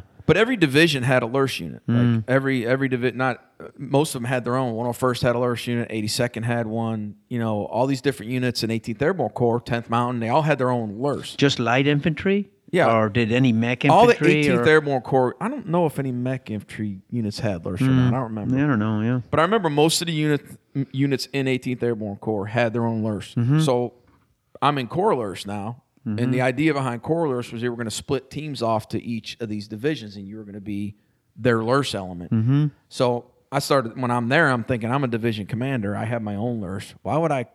I'm in Yeah. Mm-hmm. 25th Infantry Division. Why am I going to call Yeah. Fort Bragg and go, hey, send me my 12 guys that are my LURS team, two Yeah. Teams, and support me on. So it never really came to fruition. I think that was the idea at the core level, but I think the divisions kind of were like, we're not getting rid of our LURS. We're Yeah. keeping our own guys. Mm-hmm. And so we never really got off the ground. We did a lot of PT, did a lot of good training. You know, It's did a lot of Australian peel break contact drills. That was the coolest drill ever. Dump every mag you have and run. Yeah. it's funny because when I was an infantry guy, I assumed that Corps Lurs was like the most elite Lurs unit, you know. But nah, I mean, they, they did SR mission. We did SR. We trained mm-hmm. SR, you know, and it's special reconnaissance. special mm-hmm. reconnaissance, basically just you know mm-hmm. Observing targets and sending back radio traffic. That's really what what it came out to be. pretty boring mission Really most of the time. like watching paint it dry. sounds cool, but it's really It not. briefs well. It briefs well, but three days into a height Yeah. site, not Shit so in a plastic anymore. bag, not yeah, exactly, cool. Yeah. Exactly, carrying your own poo with you everywhere you go. yeah, it wasn't. Uh, Don't tell people. yeah, it wasn't wasn't quite what I thought it was going to be. I- Again, good unit, not knocking anybody that was there, but at that time, uh, my education, my not my education, my world perspective was kind of getting a little wider, you mm-hmm. know, and my field of view was getting a little wider. And I, again, I'm I kept searching for this thing, and again, looking back on it, I don't really know why I didn't like pull the trigger right then to mm-hmm. go either, you know, to other other selections or SF selection or the Ranger. I, I couldn't really even tell you mm-hmm. why. You, you probably had some interactions with SF since you were in Bragg, right? Yeah. Yeah. Yeah. Start of interactions. Well, then you then at, you get to the point where you start having some friends that go to selection, people that you know, or hey, I went to, I you know, used to be in this guy's platoon, and now he's he's down the road. And So, um, so I'm in I'm in Corps Lurs for a couple years, and then, well, about 18 months I'm there, getting ready to think about leaving. They sent me down to pre ranger. We needed to give a, uh, an instructor up for pre ranger so we could send Corps Lurs guys through to pre ranger at the 82nd. So it was like a, a guest instructor thing. So I was get- thinking about what I was going to do, and our our team came up for the needing to give a guy out for six months. So I went, you know, temporary duty up there to the pre ranger course on Fort Bragg for six months. Okay. and uh, that was pretty good learning experience too. Mhm. Well, you really, you really learn stuff when you teach it, right? You Yeah. really get better at it. Yeah. Yeah, exactly. So again, I went out there and I, I I learned to develop my leadership a little bit. Uh, try you know learned about being an instructor, evaluating people, uh, and that was a really good experience for me. Did that for about six months, and I ended up coming back, getting ready to come back to the unit. One day, I, I get back to my team room, look in my inbox, and there's orders. I just I literally came down on orders while I was at pre ranger to the 101st Airborne Division Really. which is weird because I'd been stateside for Hmm. four years, Mm-hmm. and this is regular army. Normally, you're not just going to get orders from. Were you an E five or an E six? I was at E five, getting ready to make E six. Yeah, you see, you were probably rolling the dice back then too, because Yeah. I remember being scared of this myself. Drill sergeant or recruiter? That was always Yeah. a, a, Oh, yeah. scary thing where you'd come down an order for those two, and you'd be like, "No. I would have been the worst recruiter ever." Oh, I- yeah. I probably would have been okay as a drill sergeant, but Yeah. recruiter. Recruiter, it's wrong brutal. personality. Yeah, yeah, Yeah. But hmm. so I had orders to the 101st and decide, you know, and I was like, all right, well, I guess I'm going to the 101st. At that point, I, I believe at the time, if you were on orders, you couldn't go to selection. Oh yeah. So once you had orders with a date Yep. on it, Mhm. if your if your selection date was after that, you couldn't do it to get out of your movement. was the hundred first still an airborne unit back then? Oh no, no, they, were they, were hadn't been for a air assault unit. Yeah, they still got yeah. the airborne tab, but it was Yeah. 100 percent Mhm. air assault, which Yeah. I don't know what that really means, but Did you go to air assault? I did. I went Yeah. to I went Another to the hardest. I went to the hardest 10 days of my life. And so now I'm uh, when I did that, I'm fully up to three badges on my Yeah, uniform. you know So it's funny because awesome. before 9/11, it was all about badges, Oh, yeah. right? People, I remember being in uh, BNCOC, infantry BNCOC, and guys would have uh, air assault and airborne, and they'd call them his and hers jump wings. I hadn't heard that. That's hilarious. Dude, all the tough guys, man. Oh, yeah, yeah. yeah, Oh, yeah. It crazy. yeah. So, I ended up, you know, I PCS there. I ended up getting married. Uh, PCS there. Um, went to went to the 101st. Ended up doing two years there. Another good experience. If I had to compare the 82nd and the 101st, it, my experience in it, the unit I was in uh, second of the 187 Rakkasans there, and in the field doing our job, they were a, a better infantry unit. Is that because they spent less time worrying about jumping and more time worrying about tactics in the field? I'm not really sure if that's 100% of it. That might have been some of it, but there mm-hmm. there really wasn't. It was more like blue collar infantry type. Mm-hmm. You know, we they weren't they weren't wrapped around the whole airborne thing. They were just like, hey, we're we're soldiers and we're going to get out there and, and, mm-hmm. and train. And we trained a lot. We are in the field a lot, trained a lot. Um, I I became a squad leader. Right before I left the 82nd, that time I I got a squad. Mhm. Staff sergeant. You, you, you pin staff Yeah, sergeant? and then uh, I, I was a squad leader when I went to the 101st. Fell in on that. Um, again, got some good training. Went to air assault school, of course. You know, uh, did that. That that school was kind of looking back on it. I'm, I'm I'm not quite sure. Other than the sling loading part, Yeah. you know, what what relevance? Did you fast rope? Well, no, we didn't even fast rope. Do you repel? You just you re- literally rappel. You repelled. the yeah. worst one, way- on, one on the rope at a time. One on the rope yeah. at a time because that Yeah. helicopter has all day to hover. I know because it's it. not vulnerable to gunfire at all. Because nothing Yeah. bad's going to happen while it hovers there and you're hanging off that rope. You know. Yeah, yeah. We Yeah. I, I repelled in Ireland too a lot. Yeah. We fast rope too, but yeah, it, was yeah. You have to go completely off the rope before the next guy can even clip in. Yeah, yeah, it's ridiculous. Yeah, but uh, yeah. so we did that. But again, you get another badge for it. So Mm-hmm. you know. Um, so, but the the 101st was really good for me in that aspect with just being a squad leader and getting into the field. And I kind of felt like I hit my stride when Mm. I was there, as far Mm-hmm. as So you'd no doubt that you were going to make it a career at that time, or Oh yeah, yeah. Yeah. I, I don't think I ever. I think I when when I left Fort Lewis, I thought briefly about getting out, mm-hmm. and it was you know again the old thing. I'm, I'm my buddy that I hung out with, you know, lived north of Fort Lewis somewhere. Grew up up there, and he's like, "Hey, dude, I'm, I'm, I got out, and you get out, you can live with me for Mm-hmm. Smoke free, dope." and we'll get a job, and it'll be awesome." And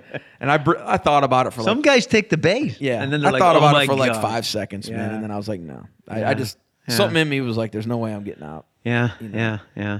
and Uh-huh. uh, and then Mm-hmm. the the good thing, well, not a good thing that happened. One of the things that happened when in the 101st when I was there was, you know, I don't know if you remember the Khobar Towers got bombed in uh, Mm-hmm. Yep. Saudi Arabia, 98, 96, 96. Was? Yeah, it's going to be 96. Mm-hmm. And uh, so they moved Army Central, I think it was. They moved that a command element like out into this compound off into the desert somewhere. And Mm-hmm. uh, they alerted our company. Our company, my whole company went over there. Basically, all we did was pull guard. But, Yep. You know, we, we guarded that compound and did patrols around that. Live area. ammo. But it was In the again, live ammo again. You know, and that I had to count every shift as a squad leader. That was awesome. Um, Yeah. But the, you know, we deployed over to Saudi Arabia. Went Wasn't- over there. Wasn't it funny back then? Like the mentality of that, like Yeah. live ammo, but don't load it, or if you let they load it, they wouldn't let you charge it, you know. And then, Yeah. like fast forward, what year was that? 98? 96? 96. Fast forward ten years, two thousand six, and we're heavily engaged in Oh, yeah. combat, man, and and everybody in the infantry and everything is locked and loaded and gunfights all the time. It's just Yeah. it was completely different. I think know? it's just a disservice, man, because you know I do you got to be guys Mhm. got to be people got to be comfortable with live ammo. They yeah, you can't be scared of your your weapon. Yeah. Yeah, and you can see the way somebody handles a firearm if they know what they're doing or if they're Mm-hmm. Intimidated or Yeah. not. And. I tell you, you can look at now a lot of soldiers walking around on a range or something with that their barrel muzzle pointing Up up, in the air and all that up and down range, and they- they're not comfortable handling that weapon because it's no. it's you know it, it's it's a negative thing. Mm-hmm. Whereas you look at people who handle weapons all the time, and it's it's like a part of their body. Yeah, they don't even think yeah, about it. You yeah, know? yeah. And uh, so we went over there and did that. That was you know that was just a good mission, a, a good mission to go over. We got a lot of training in, did a lot of PT, had you know a quasi real world mission, which was nice. other Mm-hmm. Which than- was rare. yeah, real then, rare. yeah. Mm-hmm. We were over there for like six months. Yeah, and uh, good trip all the way around. Mm-hmm. Um, and then that kind of finalized my decision that yeah, I'm going SF now. Mm-hmm. So I'm done with I'm done with doing this. I'll put my hands in my pockets. My- exactly. I, I just I wanted to not get haircuts, put my hands in my pocket, you know, Yeah, yeah, you know, and, uh, and try to pretend like I don't think I'm awesome. yeah. So I uh, finished up my time there. Decided that I was going to uh, go to selection and do all that. And my wife at the time, and my wife wanted to be back here at Fort Bragg. So I said, "All right, well, here's what we'll do. I'll PCS back to Bragg. Once I get there, we get there. I'll go back to the 82nd for however long my mm-hmm. minimum is, and then I'll go to selection. And that mm-hmm. way, you'll be here while I go through the Q mm-hmm. course and everything. Because we wanted at the time, we wanted to stay on Bragg yeah. wanted to be in seventh group or third group because they were both here at the time, or seventh group was here at the time, and we didn't want to leave Bragg. She didn't like Campbell. She didn't like Campbell the first time or hated it. Okay. hated Fort Yeah. Campbell. Um, just uh, for whatever reason, she didn't like it. I think some people either like it or they hate it. You know? Yeah. Well, like I said, when I went, we'll talk about that later. But when I went back, Mm-hmm. yeah, she loved it. You you wanted you you pick fifth Oh group? no, I picked seventh, third, and tenth group. Dude, that happened to me too. And I got fifth group. My last choice is third group, and I got it. I, Yeah. I, I think they turned the list upside down, and they're don't know. like, "This cocky Fifth fucker's group not wasn't gonna even on my list. Really? And I got it, which you know, thank God. I'm Yeah, glad. I, yeah, I, I yeah. don't. I, I'm I'm glad of it. But uh, so we, we get back here. I go back to the 82nd for. Uh, I I ended up. Man, you must have been sick of PCSing Oh yeah. because I only PCSed. Like I went to Fort Hood out of basic, and went to Germany, and then I went to Bragg, and I stayed there for the rest of my career. Yeah, I mean, I moved around a bunch. Well, a lot of those moves over when I was single. yeah. It's PCS. And You got a trash bag full of you're young, clothes who cares, man? You're like whatever, you know. Yeah. I just want a good barracks room. I don't care, you know, or whatever. But uh, you know, when you got a family, it's or, or a wife. You know, I didn't Mm-hmm. Yeah. Mm-hmm. have kids at the time, but it was you know, it's a little bit different. But uh, came back here, went to the 82nd for another year. That was a horrible year. Uh, horrible year. Ran into the worst leader ever in my career. Mm-hmm. Uh, my my company first starting at the time, worthless, freaking vindictive. Just I was the worst person on the planet because I was going SF, Really, and he I took it that. Mm-hmm. directly as it, it got so bad that at the end of the day that I had to put in an EO complaint against the guy. Really? believe it or not. Yeah, you. he was doing stuff like the night before my PT test, before I went to selection. Uh, he nobody in the company was jumping. He he gave me his rucksack and sent me to another battalion to jump with them at two in the morning because he knew I had a PT test that morning. Little stuff like that. scumbag. Yeah, very man. awesome dude. Yeah, yeah. Um, yeah, first sergeant love. If you're listening, by the way, you're a piece of garbage. Mm-hmm. yeah, But, uh, yeah. and at that time, I was, you know, um, I was smart enough to know what what good leadership was. And this guy, I think, really thought he was a good leader. Mm-hmm. Was he intimidated by you? Because I don't think he was intimidated. He was just. I just think that he was just a very opinionated, arrogant Mm-hmm. um, dude that was really uh, full of himself, and he, he was just drunk on I'm in charge Yeah. of a company. He would do little things like we'd be out in the company area doing a formation at five o'clock at night, seventeen Mm-hmm. His office was right on, could look out on it. You'd see the blinds in his office at five o'clock. He'd look out there. His blinds would close again, and he'd come out there at like five thirty. We'd stand out there for thirty minutes. And he'd Mm. put that. out be out there at five, and we're all out there. The whole Yeah. the whole company, hundred Yeah. people standing out there. He'd come out at five thirty and go, "Hey, six thirty PT. I'll talk to you guys. I, I want to see the platoon sergeants right now." Wow. And that'd be it. Yeah. And we st- stood there for thirty minutes. It hate just- that. I wanted Yeah. to murder the guy. yeah, I yeah, freaking hated it. Yeah, yeah. Um, so, anyways, long story short, I get out of that and boom, go to selection. Mm-hmm. Um, this is in 1997, late 97. Mm. I went to selection. Well, how'd you find selection? I found it challenging. I mean, I was uh, I was in shape. I, I talked to everybody. You know, I mean, I talked. You know, you try to get all the G two you can, mm-hmm. and the best G two that I had was just be in good infantry shape. Somebody told me mm-hmm. one of the guys that I mm-hmm. knew had passed. He said, just be able to road march, make sure your feet don't come apart on you, mm. be able to do PT consistently, and and just be in shape. I've heard guys say, "Oh, you know, I was in, you know, Big Muddy Lake one night, and I was chest deep in water, and I was cold, and I really thought about quitting." You ever think about quitting in selection? I thought about qu- quitting, but again, not really seriously. Yeah. I remember sitting on my bunk after we had we carried these ammo crates, these long rectangular ammo crates Mm-hmm. filled with sand. I forget what the name of the drill is, but uh, the they had rope handles on them. My hands were just hamburger from carrying them and walking Mm-hmm. them. At the end, of, you did like a couple events a day, and that night I went back and sat on my bunk in the little Quonset huts that we were living in, and I just remember sitting there going, "If tomorrow isn't a little bit easier, just a little bit easier, I, I don't know if I'm going to make it through." But I think this." you say that just to get through the next. Yeah, yeah. Uh, did, did you take strength? Because I took strength, and when I wake up in the morning, there's ten bunks empty. I, I was just going to say that. Yeah? I, I did too. I, Yeah. I would look at it and I just, it, is. It's a weird form of strength. It is, you yeah, know. But I would look around and be like, all right, that ain't going to be me. My bunk ain't going to be empty tomorrow. Yeah, you know. yeah, I mean, and then I came, after a couple of days, I basically told myself, I may not get selected at the end of this, Mm-hmm. but I'm not. I'm going to be there at the end of this. Mm, what was the hardest day in selection for you? Hardest day. Hardest day. hardest day was that day I carried the ammo crates Yeah, for me yeah, because it was yeah. just that mental like the the big thing there is that was one of the first experiences I had where I was voluntarily there. Like I, I could literally quit, say, "Hey, I quit," Yep. and go back to my unit Mm-hmm. and do whatever. But I, not that I thought about that, but it it was it was a hard thing. It's harder when you have it out. Did, did it probably helped you that that first sergeant was still back yeah. at that unit, right? Oh yeah, I had a second because I was in the same company, same battalion that I was in the la- the first time I was in the 82nd Mm-hmm. Bravo Company, 2nd Mm. second battalion, uh, three two- three two five, and uh, I had their uh, unit the unit crest. I Mm-hmm. had that unit crest inside my patrol cap, and every time I got bummed out, I'd pull that out and I'd look at it and I'd put it back on my head. I was like, I am not going back to that. motivation. Yeah, I am not I saw that in uh, not so much in selection, but in the Q course. When when things got really stupid, I I, I see all guys who were in Ranger Battalion quit, and I'm Yeah. like, how can they quit? But they had a really good unit to go back to. I was Yep. like, I've got nowhere to go. Ah, you can do whatever you want. I'm not gonna freaking yeah. yeah. What amazed me too is how easy it is. You, you see people that almost you can almost watch them talking themselves. In Yeah, the yeah. Mm-hmm. Like like they got oh man, my knee hurts a little bit Yeah. Mm-hmm. this morning. By the end of that day, man, that knee is that knee injury is debilitating. The They leg's can't gone. Even, they can't even walk. It's like it's hacked. Yeah. and, and you could just almost see it's it's kind of a good education to watch it. People could just literally make talk themselves Mm-hmm. They can. out of things. Mm-hmm. And Yeah, uh, yep. and it was really good. It really interesting to watch Mm-hmm. that happen. Yeah, yeah. Um, what what MOS were you when you graduated? 18 Bravo. 18 Bravo. The only Me too. MOS. Me too. Exactly. All the Mhm. smart guys go, go 18 Bravo. I wanted through the Q course as fast as possible. So I was like French, four months. I 18 Bravo. I went through start to finish in like 10 months. You know, Yeah. if you get Arabic or you get Chinese and you get a medic, man, it's two years right Yeah. there, man. It's a waste of Screw that. Yeah. There was I got, war I on got for lucky. me.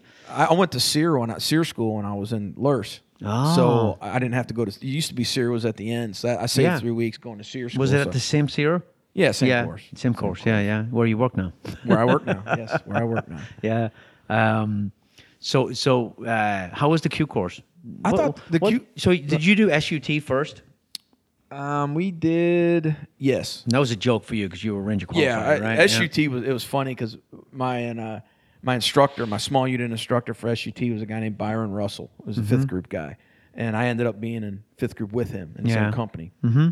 after all this. But I was the only guy with a tab in my little hut, you mm-hmm. know, on my team, whatever. So once Byron figured out that I kind of knew what I was doing and I could talk through the infantry stuff, you know, you're learning all small unit tactics. You know, them instructors work hard. They work long hours. Yeah. You know, and they're out there. It's like being deployed if you're in a, a Yeah. small unit tactics instructor in the Q course. So those guys bust their butts. And so it'd be like six o'clock at night, and we still had to do like an ambush class or something. Byron started pulling me aside. He'd be like, "Hey, Sean, go over the teach ambush tonight. You guys rehearse it a couple times. I'll do a review in the morning. I'm out of here." Yeah. And he'd leave, and I didn't know it until a couple times I looked out at the huts, and all the other instructors there until like nine o'clock at night. Wow. Byron's getting two more two more hours at home because Kirkwood can Kirkwood can do the class. You know, so was he a good instructor? he was a really good instructor. Yeah, Uh, yeah. it- he he did this thing with a, a video camera and army guys on the floor of his house showing how ambushes went. It was like still frame photography. That Mm. that's he's, a, that, that's the, the one step extra. That I love when instructors do that. And we, we've seen that in, in, in sniper school.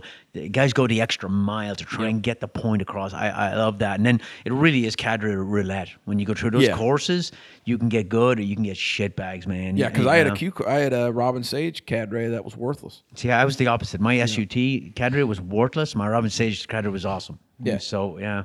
It, it just and it's unfortunate, man, because I, I'll tell you, the instructor is the most important Yeah. Mm-hmm. position you can have in any organization, especially a, a special operations organization, because you're reproducing. Yeah. you know, Yeah. you're you're building people. It's like being a team sergeant. You're you're building or you're helping guide the, the next generation that's going to come into into that organization. Yeah, yeah. You can make it or break it, and.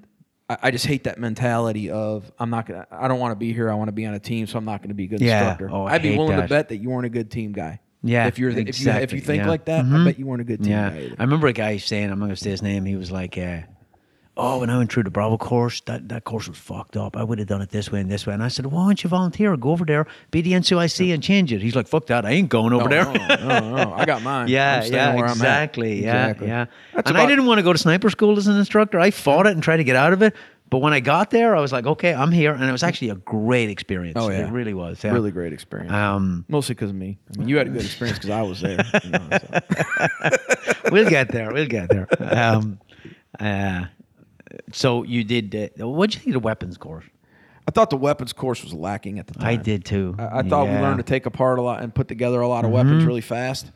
Um, we didn't learn enough about, you know, how to conduct ranges, you know, Exactly. planning missions. So I, uh, I learned how to disassemble and assemble 200 different weapons Yeah, to ancient include the, weapons. the Dishka 12.7 machine gun that the Russians use. I could pull that thing apart and put it together. My first range on the team, four locking blocks broke on the Beretta. The piece that breaks more than any other Yeah. piece on any other weapon in the world, and I didn't know how to fix it. Yeah, couldn't fix Nobody it. told me. yeah, I had no idea, but you could take apart a freaking Sten gun. It is, Yeah, and I- I, don't like the I don't like the mentality where we're going to teach you what to think. Okay, here's a 1911. This is how you disassemble it. Okay, you're getting tested. You know, bang, that's gone. Next one. Yeah. Instead of teaching you how to think, Yeah. how, how weapons work, and How to analyze it how to analyze and, and fix problems and troubleshoot, because that's what you're doing downrange. You can't possibly learn every weapon in the world. No. but you can learn the mechanisms. So I, I thought it was lacking too. I we had some good instructors. Tony Yost was there, who ended up getting killed later on. Um, but I, I did think that it, it could have been done a whole lot better. Could have been done way better. And Mm-hmm. you know, look, and this is hindsight. You know, because at the time you're a student, you just want to get through it. Yeah, you, you, you do. really, You do. A good. Some guys will, you know, put some AR comments down, but at the end of the day, you just want to be done. You with do, It. you know. And it, it was good. I learned. I learned some good things, but I just thought there was a lot of opportunity wasted. I Mm-hmm. don't know what the weapons course looks like now. I've heard they do a lot more different things than they used to. Mm-hmm. Um, but I'll tell you, to prepare a guy to go to an ODA. Uh, my infantry background prepared me way better than an 18 Bravo Absolutely, did. yeah, yeah. And I, I can't imagine like you. So you were Ranger qualified, and you were, and the the, the Bravo was supposed to be like the tactics guy on Mm-hmm. the team, right? And that always doesn't always happen. It depends on personalities. But if you don't have an infantry background, and you you were uh, nothing against truck drivers, but you were a truck driver, and you're an 18 Bravo, and you come to my team, I'm Yeah. not letting you touch tactics. No. I'm going to this 18 Delta, who's Ranger qualified, who came from the infantry, and he's doing it right. Yeah, So it's talent management. it is. no yeah. Your training yeah, is. Yeah, yeah, Um, yeah, I find I find the weapons course lacking, but I hope it's better now. And, Yeah. and the way it was set up at back then, because you went to the same facility as me beside the wind tunnel, Yeah. in the in the World War II barracks with holes in the floor, you Yeah, know. yeah. I was like, really special This operations, is we and we spent we spent two three hours a day pulling weapons out and putting them back in. And they built that new facility. It's much better. They just wheel them in and wheel them out, and they, save a couple hours a day. Yeah, Yeah, they yeah. do. It was, was kind of. I just thought it could have been better done. And, Yeah. uh, You know, I know Swick is constantly looking at things, and I hope they looked at the weapons course and adjusted yeah, that a little yeah, bit. yeah. Yeah. So after weapons, probably Robin Sage. Robin Sage after that. Um, Yeah. that went good. I thought that was just a fun exercise. I did too. We I did jumped. too. I jumped in. Um, you know, it, it was it was really interesting. It was good. That, that it's an incredible uh, network they have out there with that. Oh, yeah. that- It really that- is, yeah. that operation is Yeah. just. Yeah. Robin Sage is a great exercise. I'm, you know, you always get the people wondering how relevant is and how this is that, but you know, at the end of the day, you talk to a lot of people that they went to places like Afghanistan Mm-hmm. or even early on in Iraq, and they're like, "Man, a lot of this is right out of Robin Sage." And, and you think that anybody could do it, but I've seen a lot of other services, let me put it that way, try to do FID and try to build rapport and, and not really understand that piece. That was that was hammered into us in Robin Sage. Yeah. Build rapport, build rapport, build rapport. Yeah, yeah. So it did well. And you got to have the right mindset for that. If you're doing it because, you know, an organization to na- unnamed at this point that I work with in Iraq was like, we're doing FID because uh, there's really nothing else going on right now. We wanna, yeah, for yeah. us, and we want to that same organization. We wanna be may or may not be in the navy. They, Yeah. they told me that these uh, Iraqis only understand two things: shut the fuck up and get the fuck over here. And Yeah. I'm like, these guys are going to shoot you on target, man. Yeah. The- These guys have hundreds of combat ops. Exactly. These you guys know? have got way more missions than you. Yeah, yeah, yeah. And that, that Arab culture, you can't treat them like shit. It's No. it's very it's very uh, it doesn't work with them. You can't embarrass them. You you yeah you, you got Especially if you're 24 years old and yes this is your first deployment. yeah exactly. And these yeah. guys live in this every day. They go home on leave and they're in the middle of a combat zone. And Yeah. Because you're here for three months, you think yeah, that yeah. that's going to work out. I, I I think some of the some of the things, and I asked recently if they still do the thing where the G chiefs treat you like shit when you went in. I, I think that, that's probably not relevant because I'd be like, hey boys, wrap it up, we're leaving. Yeah. You can go fuck yourself because you need mu- us more than we need you. Yeah, you yeah, know, exactly. but um, so I, I I would hope that it's been modernized. But I think even with that, a lot of that is just being a creative thinker because you got to learn to solve a problem. Yeah. You know, let's just say Yeah. Mm-hmm. that is a problem, and maybe you know you don't have that authority or whatever, or you just don't want to. Making leadership think outside of what the normal is. Yeah. A lot of a lot of Yeah. Mm-hmm. especially the officers and, and NCOs, you know, Yeah. they get trained that you know you're going to be the king of your world and everybody's going to listen to you because Mm-hmm. you're the smartest guy in the room and. and sometimes you go places and they're like, don't know. Yeah, exactly. you know, yeah. and you got to be you got to figure out a way around that. Yeah, yeah, I, and and I, I just I, I would hope they've incorporated things like insider attacks and all that, which I'm sure they have. I'm sure they have. I'd have to, yeah, I'd yeah. have to ask out there, but I, I'm sure they have. They they the good. That's a good thing about the cadre keep coming back into the Q course. Mm-hmm. Yeah. or the soldiers that come in there as cadre are Yeah. coming right out of the force, and hopefully they're bringing those things into the, into That- that's it's, it's a pain when you're a team guy and you have to go to SWIC, but it's a really cool template. Like that, every year you bring in new guys who have con- relevant combat experience, and you have a you have usually a, a cadre there that are civilians, like what you Yeah, do now, yeah. that stay there and they're continuity. But then you got Green Berets coming in every year, going, "Hey, this is what I experienced down range," and you keep that relevancy. I Yeah. think it's a good template. you got to always look out. Mhm. look What out language did you learn? Arabic. Oh, damn! Yeah, Modern standard modern Arabic. standard Arabic. Six months, and I got a, a, a one plus one plus on the way out of school, and that's the highest language score I ever had. Really? Yeah, Yeah. Did you try? I tried a little bit, but I, honestly, at the time, language is not that it was right. Language Mm-hmm. in my time in group wasn't a big priority. No, it wasn't. Even when I graduated, I graduated. I see. I did French in school, and French is a much easier language. Yeah. And uh, I got a two plus two plus, and I got paid for it. But I tried because I wanted the money. I, I Yeah. you know, I needed the money. So, uh, but learning Arabic, man, that would be tough. Yeah, yeah. And there, there at, at the time in the fifth group, there was there wasn't very many like fluent. Mm-hmm. But you you could understand words here and there, and I, I, it's maybe probably, get your way through. But Sean, it's probably mostly the same now. I think seventh group Yeah. can teach and run and do everything, but a lot of them are, are either Hispanic guys or they're married to Hispanic girls, and they, Yeah. they, they, they, they're, they're very, very good at language. and Spanish is a an easier language to is. learn. It absolutely is, yeah. Mm-hmm. And uh, but you know, at the end of the day, though, I it wasn't it wasn't really forced upon us to learn it because you know we went over to Iraq, we had interpreters assigned Yeah, to us. yeah. And And I'm I not saying that's the right answer because honestly, I believe that language should be a priority because Yeah. that's one of the ways that SF Mm-hmm. differentiates itself from any other force. And I think the standard back then it was the same when I went through. It was zero plus zero Yeah. plus on the bus, right? Yep, show Uh, up, and Yep. take the test, and Yeah. you're gone. Yeah. it was more of a finger drill. It really was, yeah, know? yeah. But there was a big push to re-emphasize it a couple of years ago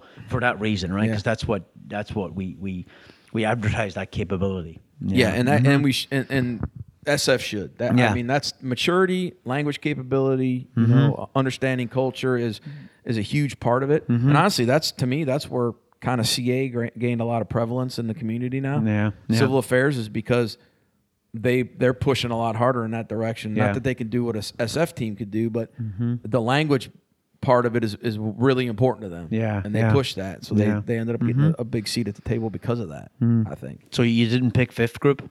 No, didn't pick fifth group, so I, I finished up doing whatever, and I, I get a uh, you know, I, I can't remember. Was it you got to pick like your your dream sheet was all five groups? No, it was three. It was just three. yeah, okay, yeah. three. So I picked seventh, third because I wanted to stay on Bragg, was Mm-hmm. a big reason, and then tenth group because I'd never been to Colorado. So I picked tenth group because I thought, well, I'm European, right? I grew up in Ireland, so that would make sense. Yeah.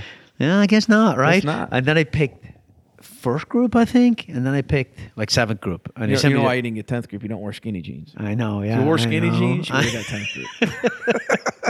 yeah, isn't it funny? Like every SF group has its own personality. They do. Yeah, it absolutely is true. Yeah, yeah, the, the two closest to me, honestly, are, are fifth and third. Yeah, it's yeah. like we're cousins. because we don't fit in anywhere else. Yeah, yeah. It's like we're we're blue collar, like factory workers, you Yeah. know, or cousins or whatever. And, you know, it- it's it's yeah, just funny. Yeah. But yeah, so I did, I ended up getting assigned to fifth. What did your wife think of that? Go back was, to Campbell. She was not happy. No. not happy. Yeah. because I had one of my selling points going SF to her because before the war, the only people going anywhere for long periods of time were SF. Yeah, you yeah. know, so Mm-hmm. she wasn't really happy with me going in the first place. And then when I, I, I got Fort Campbell, Mm-hmm. I, one of my selling points was, "Don't worry, SF's different. They're gonna." They really care about what you want to do. They don't just assign you stuff. And she's like, Sucker. They sent us the fifth group. They- oh, she was not happy. But she didn't. She didn't like the fact that you can homestead in SF for much longer yeah, time. Yeah, yeah. She just wanted to homestead it. Yeah, Fort yeah, You know, yeah. so. But at the time, who knows why? I tried to go. I went over and interviewed. I went over to just cold, not you know, knocked on a sergeant major's door at uh, First Battalion, Third Group, uh, in a break there. I went over there and knocked on his door, and I forget the guy's name, but I walked in there and I had spit shine, you know, back when we spit shine Mm-hmm. boots, a pressed uniform, my brand new beret on my head. I said, "Hey, Sergeant Major, I wanna. Um, I got orders the fifth group. I went to Arabic. I got Arabic. I know you guys have Arabic speakers here in First Battalion. I made a very a very good case from why he should keep me in, Mm-hmm. in First Battalion. And basically, he was like, "That ain't my call, my man. That's a, that's way higher than me, and I don't know you from anybody, so I'm not really gonna." He could have done it. He could have, but I, Yeah. I also understand his point Yeah. of I don't know who you are. Yeah. You're in the Q course right now. You're not even out yet. Mm-hmm. I know. I'm to get a crew of guys that come right out of the Q course. I don't know who. I'm, I'm not to call somebody and get you assigned here for who knows. You know. so Mm-hmm. Yeah, yeah. I understood his point of view. He wasn't. He wasn't being an asshole about it. You Mm-hmm. know. He was, um, just kind of giving me the ground truth. Like, look, man, I'm not willing to make that phone call for you because I don't yeah. know who you are. Get out of my office. You know. So thanks for coming. nice boots. Get out of here. Word a shot. Word a shot. Yeah. yeah. So uh ended up going to fifth group. Uh got assigned to first battalion fifth group. And got there in like mid ninety Mm-hmm. is when I when I landed there. Okay. So pre 9/11. Oh yeah. How was SF pre 9/11? First team I went to, it was it was good. Again, we were doing you Didn't, didn't you tell me JCETs. you once had a team sergeant who ended up being a, he was a shit team sergeant who ended up being a shit sergeant major who had everything, all the all the equipment laid out and none on the weapons. Oh yeah, this, all that was my first team. Yeah, was it? Yeah. Yeah. I rolled into my first team and uh, all the like we had at the time we had um not EOTechs, uh M68 red dots Oh yeah, yeah, yeah. and ACOGs and uh, went down to the arms room because I'm the new Bravo. you basically before 9/11. Correct me if I'm wrong. You basically had army stuff, right?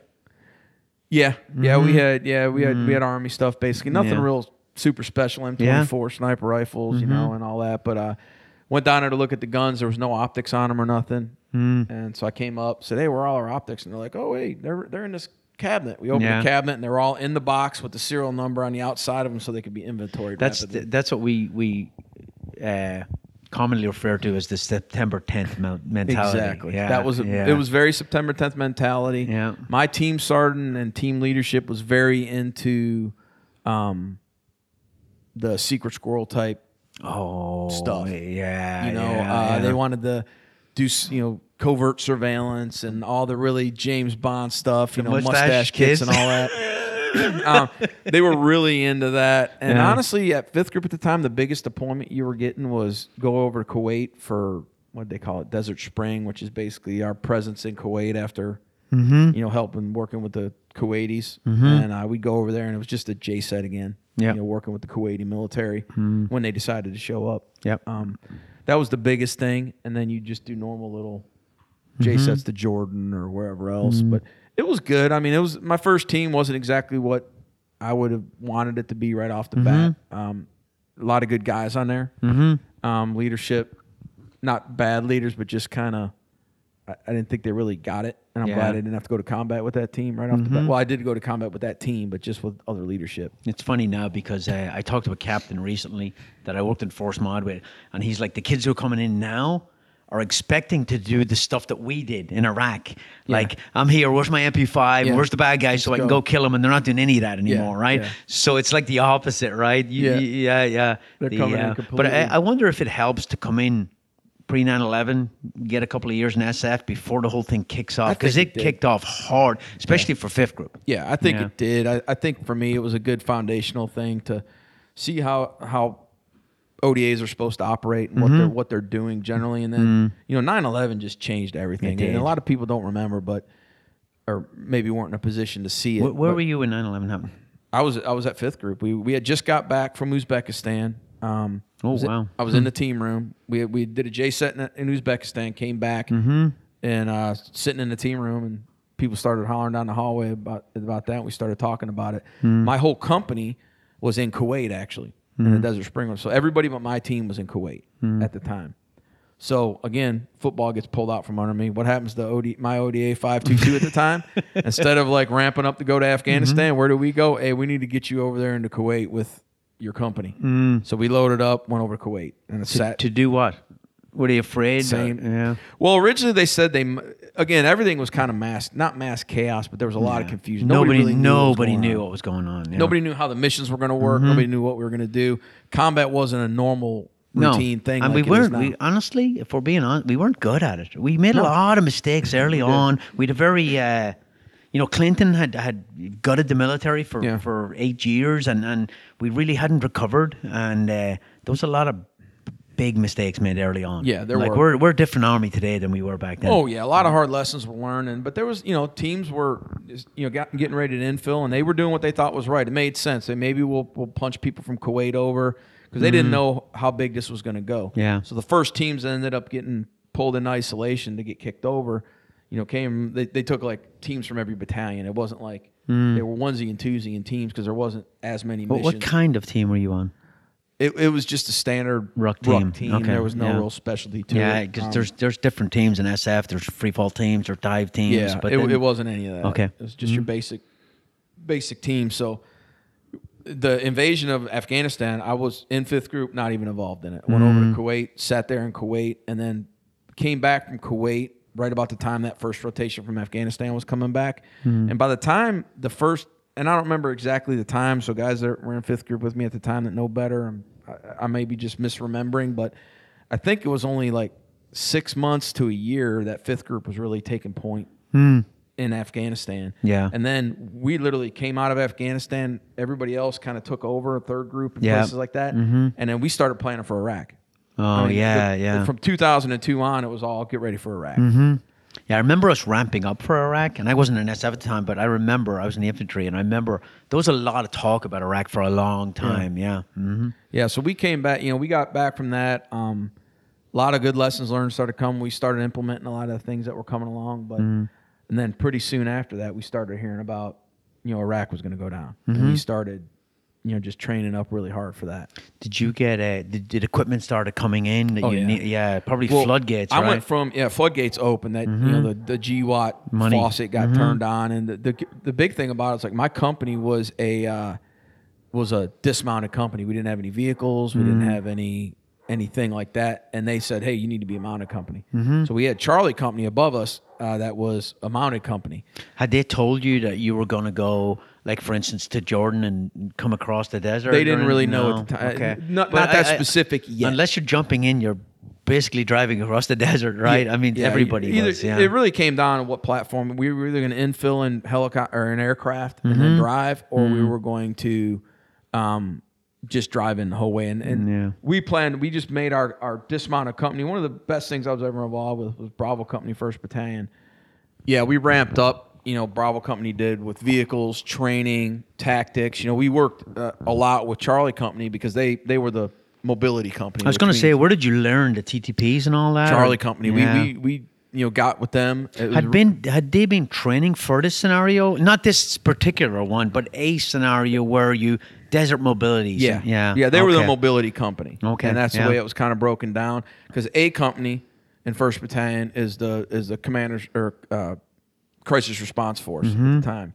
B company was like a UW, you know, kind of random but dismounted company, and then Charlie company at the time was the vehicle mounted mobility company. Okay, yeah. That's the way it was organized. And for I don't know how the other battalions were, but that's how ours was. Mm-hmm. And um, so they they quickly decided that hey man, bottom line, you know, the CRIF company is not going to become mounted. So What's pro- just explain what the CRIF was? The the SIF it was back then. yeah, the, CIF commanders in then is- uh, the commanders, you know, interve- uh, in extremis force. in yeah. extremis Mhm. force, and uh, they were they were basically a direct action company Mm-hmm. that you know went and did special operations. Yeah, like the hostage rescue and Hostage direct rescue, action, direct and there's one in each of the five active duty groups. Yes. Yeah. And A one A A company, first battalion, fifth group was the one in my Yeah. Mm-hmm. in my group, and they were in my battalion. I was in Bravo company at the time. Okay. And later I went down there, but I was in Bravo company during this, Mm-hmm. and um, so we ramped up really quick. You know, we literally at that time, the way the money started going, it was just like if we wanted it, we got it. Mm-hmm. We took. You ever seen the FMTV trucks? They're they're big Yeah, the big war pigs or whatever war they call them. trucks. yeah, yeah. We were we were like we were taking them literally driving them downtown Clarksville, Yeah, Tennessee, yeah. to this body shop, and they were like sawing them in half and like making weapons racks, and we're paying with a credit card. That's awesome. It was really really hokey, man. I mean, it was all legal. They were just like, "Hey, do this, get this knocked out." All the vehicles were getting modified. You know, there's companies in Nashville are making us machine gun mounts and. yeah. Yeah. And at the time, everybody in the country was still just like support, support, support. We got to mm-hmm. you know keep this going, and mm-hmm. So they we basically retrofit the entire company, man. Yeah. And uh, you know, and then started training. Did local stuff, and then pretty soon after that, um, I don't remember what month it was or anything, but we ended up punching over to Jordan. Um, we did one big training exercise in Jordan, came back, and then we were back up maybe a couple months, and then we went over and did another training exercise, which basically was the build up before the invasion. The training was it mostly desert mobility movement and stuff like that? Yeah, it or was a lot of lot of weapons, a lot of Yeah. Mm-hmm. desert mobility, a little bit of you know urban type stuff, um, but Could've- most mostly desert mobility. Did you go to KASOTC? the KASOTC wasn't really what wasn't it a is thing now there? at the Okay, time. It wasn't yeah, a yeah, thing I just then. wondered. We went. Um, we were basically just out in the middle of the Jordanian desert, Mm-hmm. and uh, so we started just training. And I'll tell you honestly, I was probably better trained for the initial invasion of Iraq as a team and as a company Mm-hmm. than I ever remember being because we were literally in Jordan with unlimited resources, nobody messing with us. All we had to do was train all day Yeah. How long were you there? we spent like six months there Really? training and Mm-hmm. then right up and then we spent like six months there went home uh, they let everybody do a rotating leave home and Mm-hmm. for christmas and then we all came back and just basically waited another month till the invasion kicked off Okay. and, All right. Mm-hmm. uh, and you know february march i guess it was march okay. What rank are you at this point? uh e7 E7. E7. Weapon sergeant on yeah, a team. senior, se- weapons senior weapon sergeant. on, yeah. on, a, on, a, on oda 522 Did uh, did any we- it was a while before weapons started at pre-ring, right? You still had army weapons, probably, right? had what Army weapon systems yeah, and we, we didn't have anything. Uh, mostly, it was all army type Mm-hmm. weapons. I mean, we had, uh, yeah, Yeah, bas- basic just load of weapons. We weren't yeah. Mm-hmm. in, a, in a specialized team or anything, so we just had the basic load of weapons. Um, okay. Um, we have Mark 19s back then. I can't Yeah, remember we had did, Mark yeah. 19s. We had They're uh, you 40 know, millimeter grenade cals. launchers. Yeah, 50s. Yeah, we had one Mark Um, 19 on one truck, and uh, the rest of them were 50 cals. Mm-hmm. And uh, every truck had a 240, like on the TC side, mounted on a swing mount. Did uh, did the the big uh, War Pig was that a B company asset or, bro- or uh, the B team asset? Yeah, it was a B team asset, and the idea was, was it's kind of a hub and spoke kind of plan where the the B team the B teams ended up infilling with us, mm-hmm.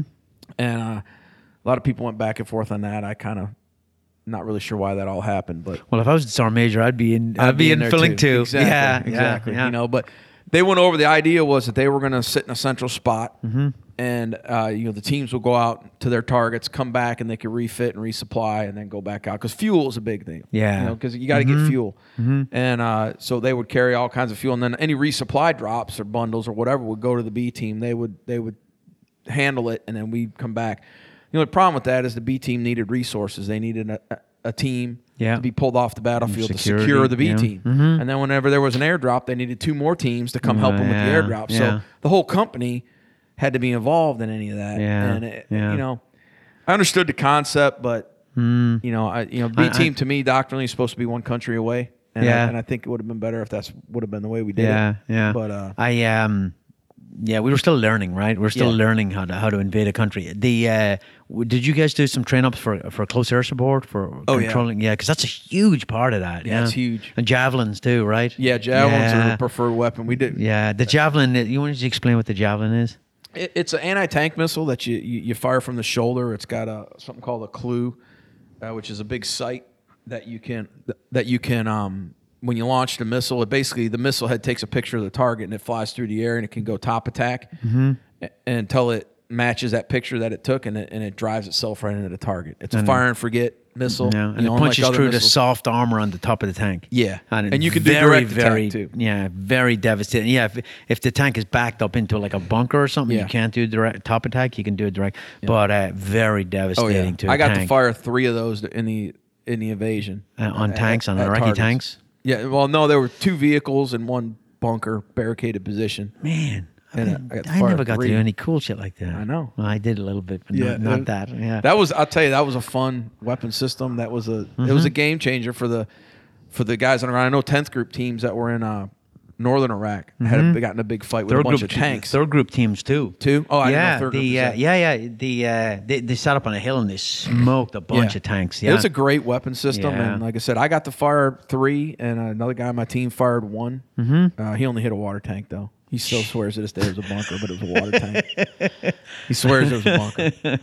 But uh, Um, The uh, did you do training on that before you went out, like the simulator, or No, No. Literally, what happened is we got two weapon systems like within 48 hours of us leaving, and one of them was the or, like going you're, over the you're border. reading the manual in the desert? Yes, one of them was a javelin, Yeah. and the only thing with the javelin is we did a, a impromptu live fire range, Mm-hmm. and I got to fire one live one on the range. There was no simulators Mm-hmm. or nothing came with it, and then we just we all every vehicle had four javelins on it when Mm-hmm. we infield, and uh, and then we got like literally like we're 12 hours from going across the across the border, Mm-hmm. and uh, we got uh, Stinger missiles issued to us. Really? We Was there an air threat? no, but uh, well, I guess there could have been, but Yeah. they, somebody deemed it necessary that every ODA has a stinger. So literally, I was on my little tough book Mm-hmm. Looking up how the hell does stinger work. you know, ten hours So before we're Stinger going is an the anti-aircraft, you know, uh, Yeah, missile, missile, an yeah. aircraft missile, and uh, a fairly complicated system if you're not used to Mm-hmm. using it. I I highly doubt that if an aircraft would have been attacking my ODA Yeah. in the invasion, that I would have utilized that thing very Yeah, well. I, yeah. I don't even know if I could have got it firing. I, I uh, I've never fired one, a live one, but I, I trained on on the Q course uh, with the simulator. Yeah, yeah. yeah, so you got to I. hype, you got to hyper elevate it or whatever. And, yeah, yeah. I and that's the last time I saw it too. was in the Q course. Yeah, and that'd been a while ago. It's funny, right? Yeah, so- reading the manual. Yeah, so we infilled and uh, we did a lot of close air support practice, and we needed it. I mean, Mm-hmm. out, out in the you know sporadic out in the west, we went in in the western desert. And You so know I'll- JTAC's with you? yeah, we had an assigned yeah. JTAC. Yeah, Uh, JTAC is Joint Terminal Attack Controller, the, the Yeah. Air Force guy that who his sole job is to control aircraft and drop, drop bombs, and they're very good at what they do. yeah, they're really good, and, and they were uh, our guy was worth his weight in gold during the invasion yeah. because you, guys, some of the commanders can do CAS, but they're doing so many other things that it's just nice to have a, a guy over your shoulder and go, "Hey, drop a bomb on that hill right there Yeah. now." Yeah, yeah, and like we weren't we weren't in because we invaded. Uh, we went in on the 19th of March, which was a couple days before the official Mm-hmm. ground war started, and we got to drop a lot of bombs right off the bat because nobody out there. That whole western side of Iraq was um, a lot of anti-aircraft types things, a lot of anti-aircraft units, Mm-hmm. and they were all out scattered throughout the western desert. So when we went in, nobody even really knew we were there because we drove across the border. yeah, yeah, Uh, yeah. Our company set up a breach point across these two big berms. You know, uh, actually, the Florida National Guard, the berms were so high, they were like 30 feet high, and they were like, like uh, shaped like a pyramid almost. They were just big earth berms, and there's two of them about 100 meters apart along the border section. So we went through a lot of planning of how we were going to get across this, you know. Um, and what we ended up doing was just the digging down the top of the berm so we could drive the trucks over both of the berms. And so what was cool about it is there was a unit there from the Florida National Guard at our base camp in Syria, or in Syria, in uh, in Iraq, in Jordan, and uh, so they were like pulling guard on our camp that we were training on in Jordan. Mm-hmm. And I forget who had the idea, but basically somebody was like, "Hey, let's ask these guys if they want to dig down the berm," because we were worried about a team having to do it, not being in combat effective after, and, and then we got to do all this digging and then still go in. And digging's hard. So we ask them. It is hard, and you know we didn't want to get our hands dirty. So and we so we asked them though, and these guys were like, "Hell yeah!" Yeah, yeah. And they were like, "We will do that just all day made their long." day. They- it was, and they did. I'll tell you, these guys were professional. They did awesome. were they engineers or were they just? I I know they were like an infantry unit, Really? Uh, and Oh. but you know, so we did a whole we did practice with them or rehearsals. This is where SOF working with other elements like that, and this Mm-hmm. Was just us talking to them. They were like, "Yeah." So we did this whole plan, and we went up to the berm, and I like to say I was the first guy in Iraq because Mm-hmm. I was on the, the the dismounted security element that walked across. Me and a few other guys went across, pulled far side security on the berms, dismounted. Florida National Guard guys went up, dug down the top of the berm, started driving the trucks across, and Mm-hmm. us and a couple other elements influ- uh, infilled through the same breach point. was there? A, were you guys pretty pretty uh, confident there was no landmines? We were I, uh, whatever analysis we did. Uh, we weren't worried about landmines at all. Mm-hmm. Um, that we picked a spot. Uh, there wasn't any guard posts that could see us. There was one down down a little bit of ways, but uh, it was it was empty. We had sent a small another element sent a, a force down there to make sure it was empty Mm-hmm. or deal with it, and it, it was all empty. So we just ended up no contact at all. We just rolled in, Mm. and uh, but uh, yeah, the Florida National Guard did. I got a there's a good video of it where the, the wind was blowing really hard, and there's a they stuck an American flag and a Florida state Yeah, flag in the yeah. berm at the top of it after all the vehicles went across, and they're like winds blowing on them. It's pretty awesome. cool. That's awesome. Yeah. But, How uh, long were you in the desert? How long did the invasion take?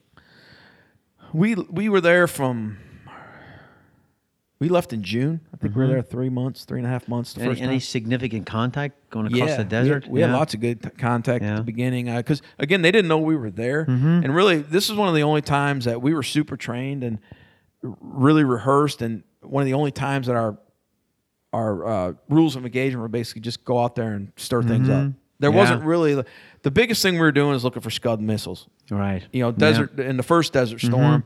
That's what the National Force did, and they hand, Yeah. handed that mission. shooting them into Israel and trying to pull Israel into the war. Exactly. Yeah, that was the main thing. So we had certain, you know, named areas of interest that we were going to. You need to go. Your teams. You got to check out these six sites and make Mm-hmm. sure there's nothing there. So we were going to these sites and confirming that there was nothing there, and there So wasn't. You, was- so you weren't driving headlong to Baghdad. You were no, you were checking we out were, areas. We were yeah, making sure. yeah. That's why we went in two days early. Yeah. uh, because we were supposed to be checking these so they wouldn't be launching these missiles. And we got to all our sites. Um, you know, didn't see anything, but in in the, in the middle of all that, we were running into elements. Yeah, you know, so yeah.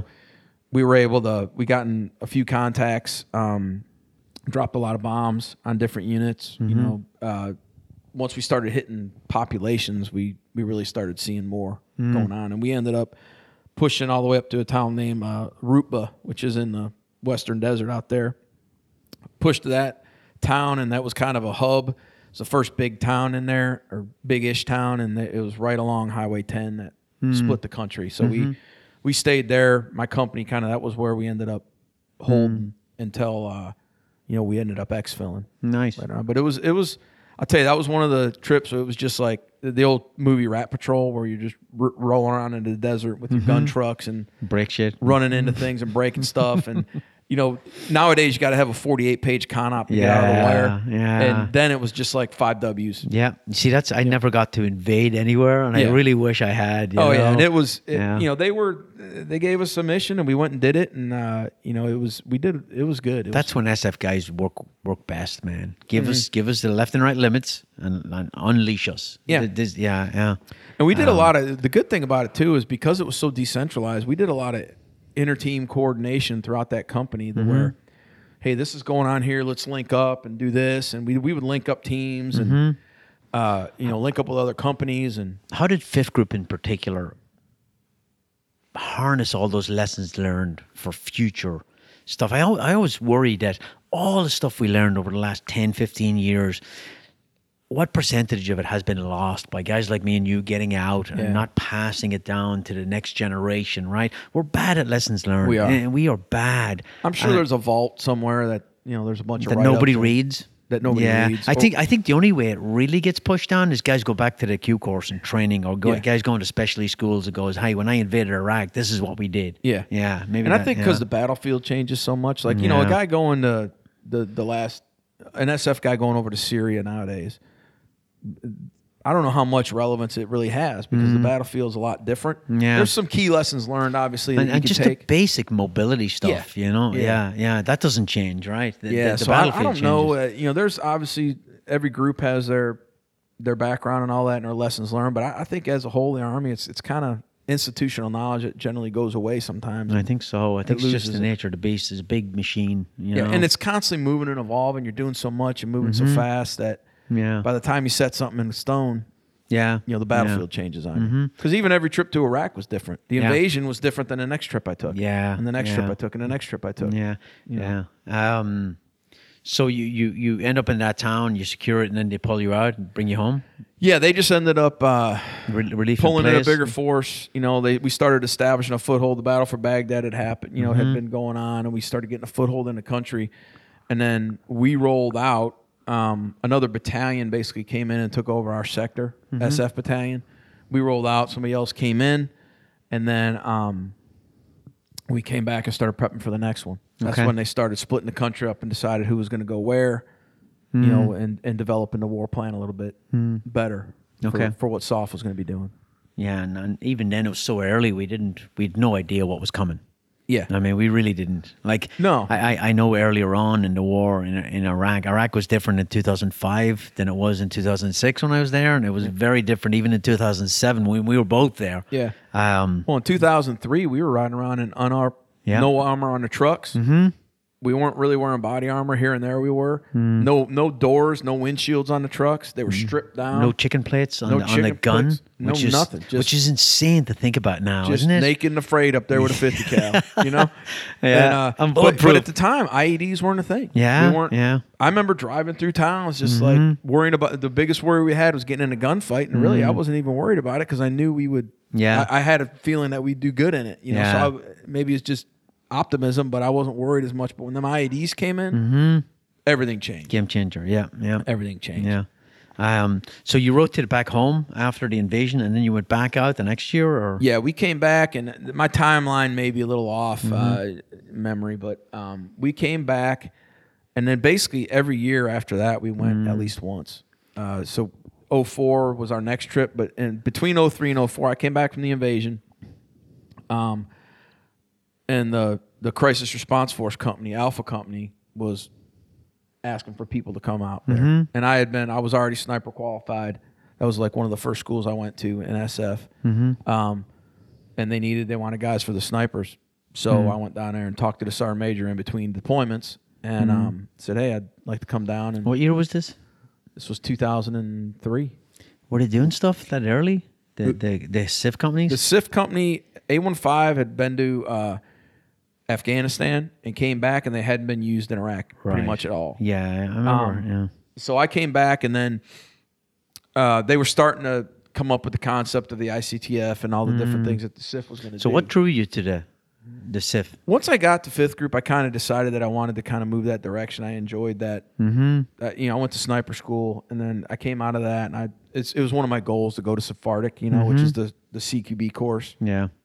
Um, so I wanted, I just wanted to do it. You know, once the, once the team got back, our team, you know, a lot of times when teams are together for a while, they start scattering and Yeah. breaking up. Like the team that I, I I did the invasion with, I'd been on since you know for three four years almost, and um, they started scattering. You know, people you were going guys here, going there, leaving, guys are yeah. leaving, guys are coming, and I was like, well, this makes sense. You know, in the transition, I'll, I, I want to go to A one five and. Mm-hmm. This is a good time, you know. And at the time, the good thing about it was everybody was deploying. I mean, there was Yeah. two wars going on you know nowadays people when there's not nothing going on people a lot of times try to jockey for position to get where Yeah, they're yeah. going to go do something. Where mm-hmm. any team you went to in group you were going to Yeah. go do something. Mm-hmm. Um, so went down there talked to the sergeant major did an interview. You know it was at the time it was you had to be a guy that had some team time already you had to have a good mm-hmm. reputation and you know and mm. i was already sniper qualified so i hadn't been to sephardic yet. So i went down there and then that summer i guess it was july of that year i went to sephardic Okay.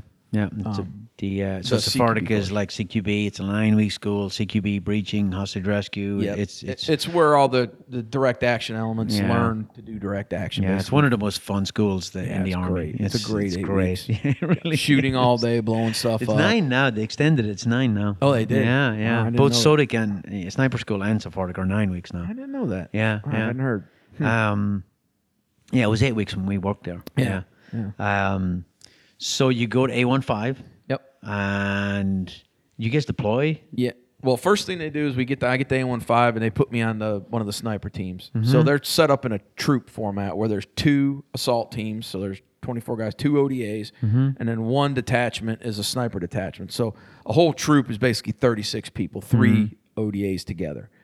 Um, I went to the sniper end of that. So we get down, I get done with that and uh, get sent down there, and then um, the deployment comes up, and they're like, "All right, hey, you know, A15 is going to deploy. That's the good news. Bad news is uh, we don't have enough ODAs, so we're breaking y'all into ODAs and sending you out to a different station. So you're not going to deploy as a CRIF. You're going to deploy as an ODA. Really? Oh, and there was there was people down there with their hair on fire. Well, you, you always get this element in the crypt that think, oh, I'm so special. Yeah, you know, exactly. you always get that. And, yeah. and I just remember laughing because Yeah. I was like, "Cool, we're going on deployment." getting to Everybody's deploy, like, yeah. You know, so we ended up getting assigned to go to a place uh, called in Karbala. That's in, in Did the CRIFs have? Uh, I'm sure it got better later, but they, they have JSOC money, so they get a lot of extra weapons and training and st- you have all that. Oh then, yeah, or- we had you had all we had that more stuff? rifles, and I every know. guy had like eight rifles and five pistols. And we know you, we know that from being in the G8 world that I everybody know, has it's more guns than ridiculous. they'll ever shoot in their I life. know, yeah, yeah. We had you know a whole tool chest full of stuff, all kinds of cool kit and vehicles. Yeah, and you I name couldn't it. turn around on my team room and knocking shit over. probably you know? 19 holsters each guy, you know,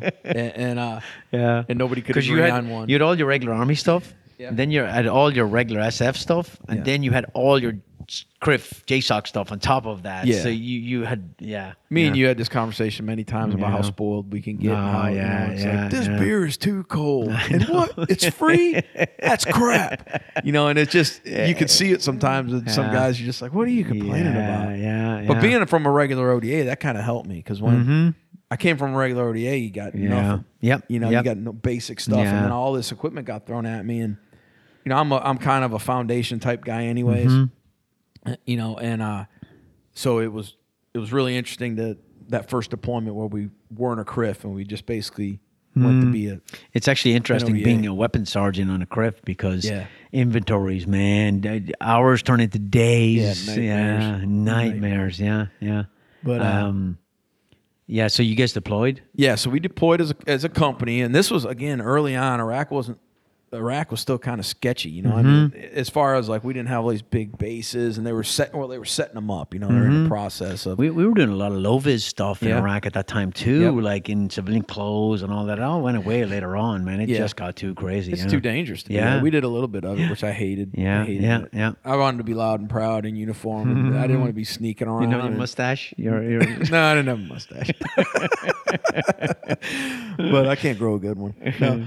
But uh, so yeah, we deployed to Karbala. My team, I was on uh, ODA five one four at the time. Had a really good, strong senior team. Uh, you know, everybody in the CRIF at that time was, you know, that went to A five was a senior guy. A lot of the guys came from other battalions. All had combat experience.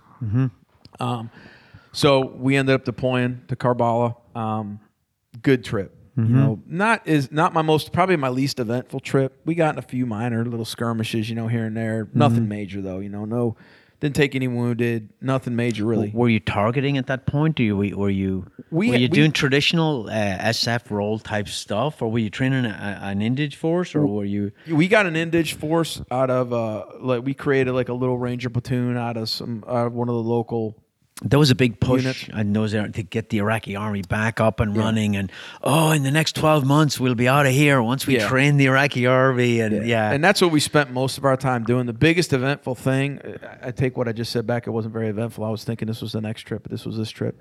Is uh, well then uh, the uh, Sadr, you know, uh, Muqtada al Sadr decided Yeah. to take over the mosque in, in um, Najaf. Yeah, And Najaf turned it in 2004. You, you know, if you Google it, you can read all about it. But it was a big Stalingrad type battle in the city of Najaf. Well, we were in Karbala doing basic SF stuff, doing good SF stuff. We were doing some targets, hitting some people, you know, and um, doing a lot of foreign internal defense, working with the there was the Polish special operations was out there, and we were just working with everybody out there. But so when all this happened, they you know the big army just like laid siege to Najaf, and they, it was the you know uh, army going against us, and so they put out an all call because sniping was a big thing, and they said, hey.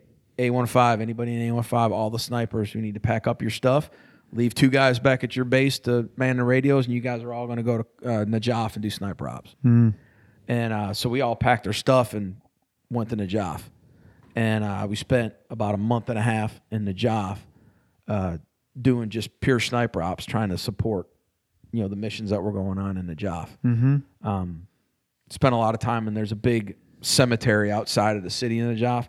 I mean, you got to think at the time there was like five thousand um, hardcore fighters, you know, Shia fighters in the Najaf that were the Mahdi militia, the yeah. Mahdi militia that was saying, "Hey, this is this is our turf, and we're not giving it up." You know, the First Cavalry Division was there, the Marines were there. There was a lot, a lot of units had come in on this, and it ended up being a negotiated kind of, okay, we're going to go away, and you know, but we we were really we ramped up, and and I think B 23 was with the ICTF at the time. Uh, we ramped up to do a full fledged assault on that mosque and we had set it up to everybody was involved. We were going to do a thunder run right down the middle of the city and invade, you know, just take down that mosque and kill everybody, and it would have been a bloodbath. Mm-hmm. I was mad at the time that it didn't happen, mm-hmm. but now I look back on it and I'm, Yeah. I might not be sitting there if it happened because Yeah. our plan was, you mm-hmm. know, kind of kind of crazy. You know, they mm-hmm. had streets lined with IEDs and Yeah. but so we spent a little bit of time there doing sniper ops, and that's kind of where I came back into doing sniping like full time because that's all we did. Yeah. Well, that's that's the only thing that a lot of people understand that. Like a sniper on an ODA, a regular ODA, is an additional skill. It's Mm-hmm. not a job. In the in the SIF company or the CRIF company, Yeah. it's your job. Your Yeah. whole team are snipers. Like you do assaulting and breaching and language and all the other things too. But you're a, you're a sniper and you do a lot of it. Yeah, yeah, we did, and uh, it, it was a good, it was a good, uh, good learning lesson because a lot of things we assumed about sniper operations in urban terrain turned out to be nonsense. Yeah. Turned yeah. out to be things we didn't, we, we, we thought we knew, Yeah. and we didn't. There was a lot of that went on early on in the war. Yeah. A lot of things that made sense on paper cost lives on the ground. Yeah, yeah, absolutely. yeah, yeah. Absolutely, and it, but the good thing about that to me is it really drove what happened. What we'll talk about later is when I mm-hmm. came to SWIC and mm-hmm. why why I wanted to do what I did is because I literally went to combat after being a sniper, special mm-hmm. forces sniper, and I I knew a lot less than I thought I knew, Yeah, and yeah. I just got lucky that it didn't cost me my life and some of my friends their lives because we we just we weren't prepared. Yeah, it was uh, a lot of September 10th tactics. Yeah. yeah, that that, that yeah. Um, I, is that is that the trip where you got the silver star? That No, later? that's that's later. Okay. Najaf has always been dangerous for me. I mean, Yeah, that that, yeah. that was uh, that was You've never told me that story, what uh, but the silver star. Silver Star story? Yeah, Oh, you never told me that story, but you're gonna tell me now. I will. Yeah, I'll tell you. I'll tell you. Um, but uh, so we did that. We did that trip. The you know at the end of the day there was a negotiated release, but you know the Joff was like a freaking Wasn't the first time? Stalingrad. Wasn't the first time we fought the Ma- Mahdi militia No. and and Muqtada al Sadr? Yeah, No, we Iranian fought influence. many many times. Yeah.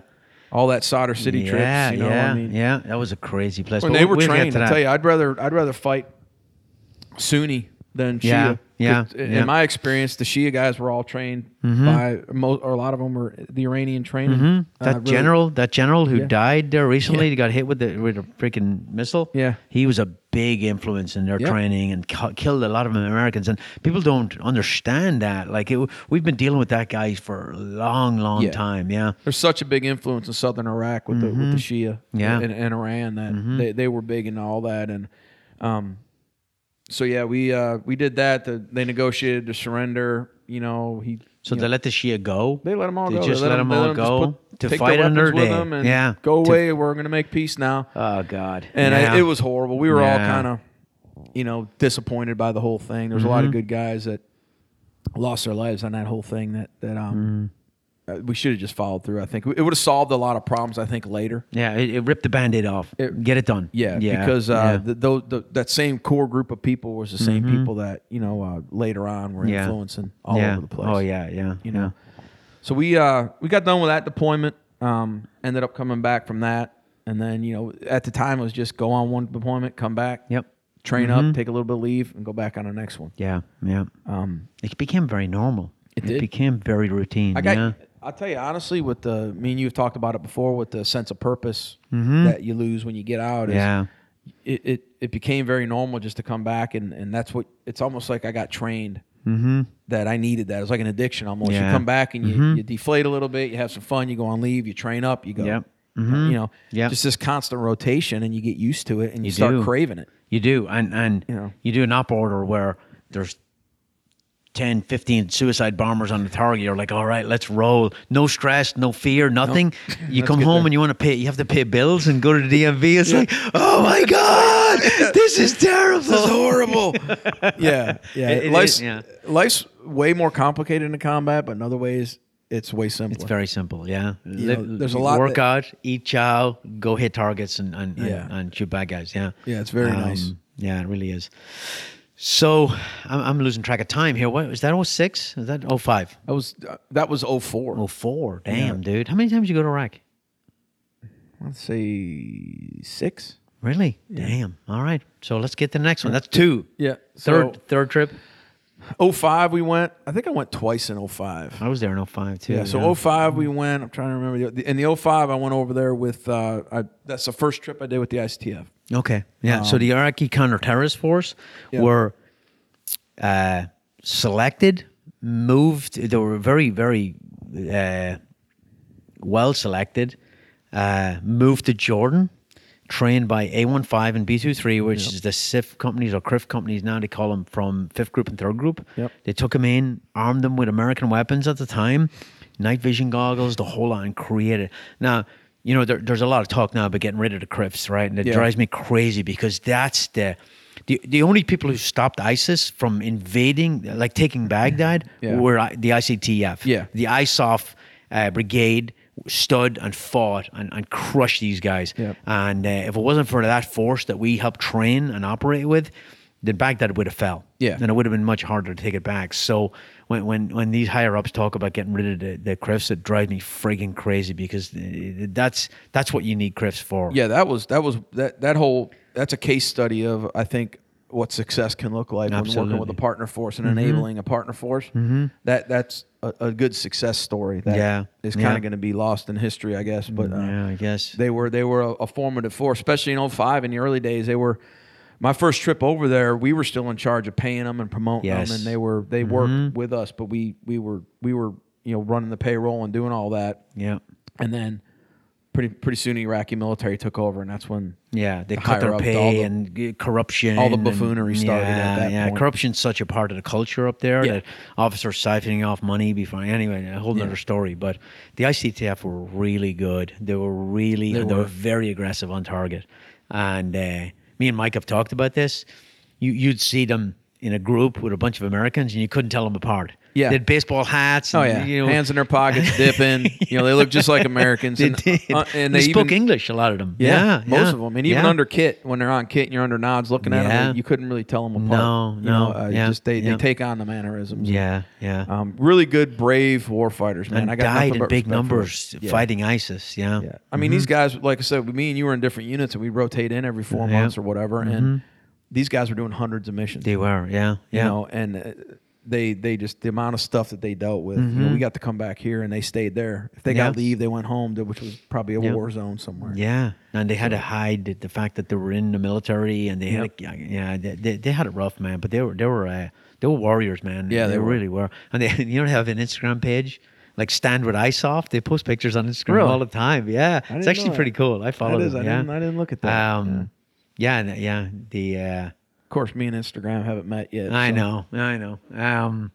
welcome to 2007. In fact, we, hell must have froze over because the last two guys on the planet I thought would do a podcast are sitting in the same room I doing know, a podcast. right? This I has got to be one of the signs of the apocalypse. It There's a plague, yeah. and me and Kevin Owens are doing a podcast. You know, I keep saying, I keep saying, people are like, "Oh, I can't believe you're on social media." It's the guys who get out of the military and can't adapt to civilian Yeah. life who have problems, right? Life's about adapting. I, I made a conscious. I had a conversation with myself and made a conscious decision, and I, I, I like what I do. Anyway, um, where are we at? In So 2006? 05, but we, we deploy. I worked with the ICTF first time. I was working with the sniper Yeah. uh, troop at Mm-hmm. the time. I don't remember if they were a troop. Was, yeah, we had a troop of snipers.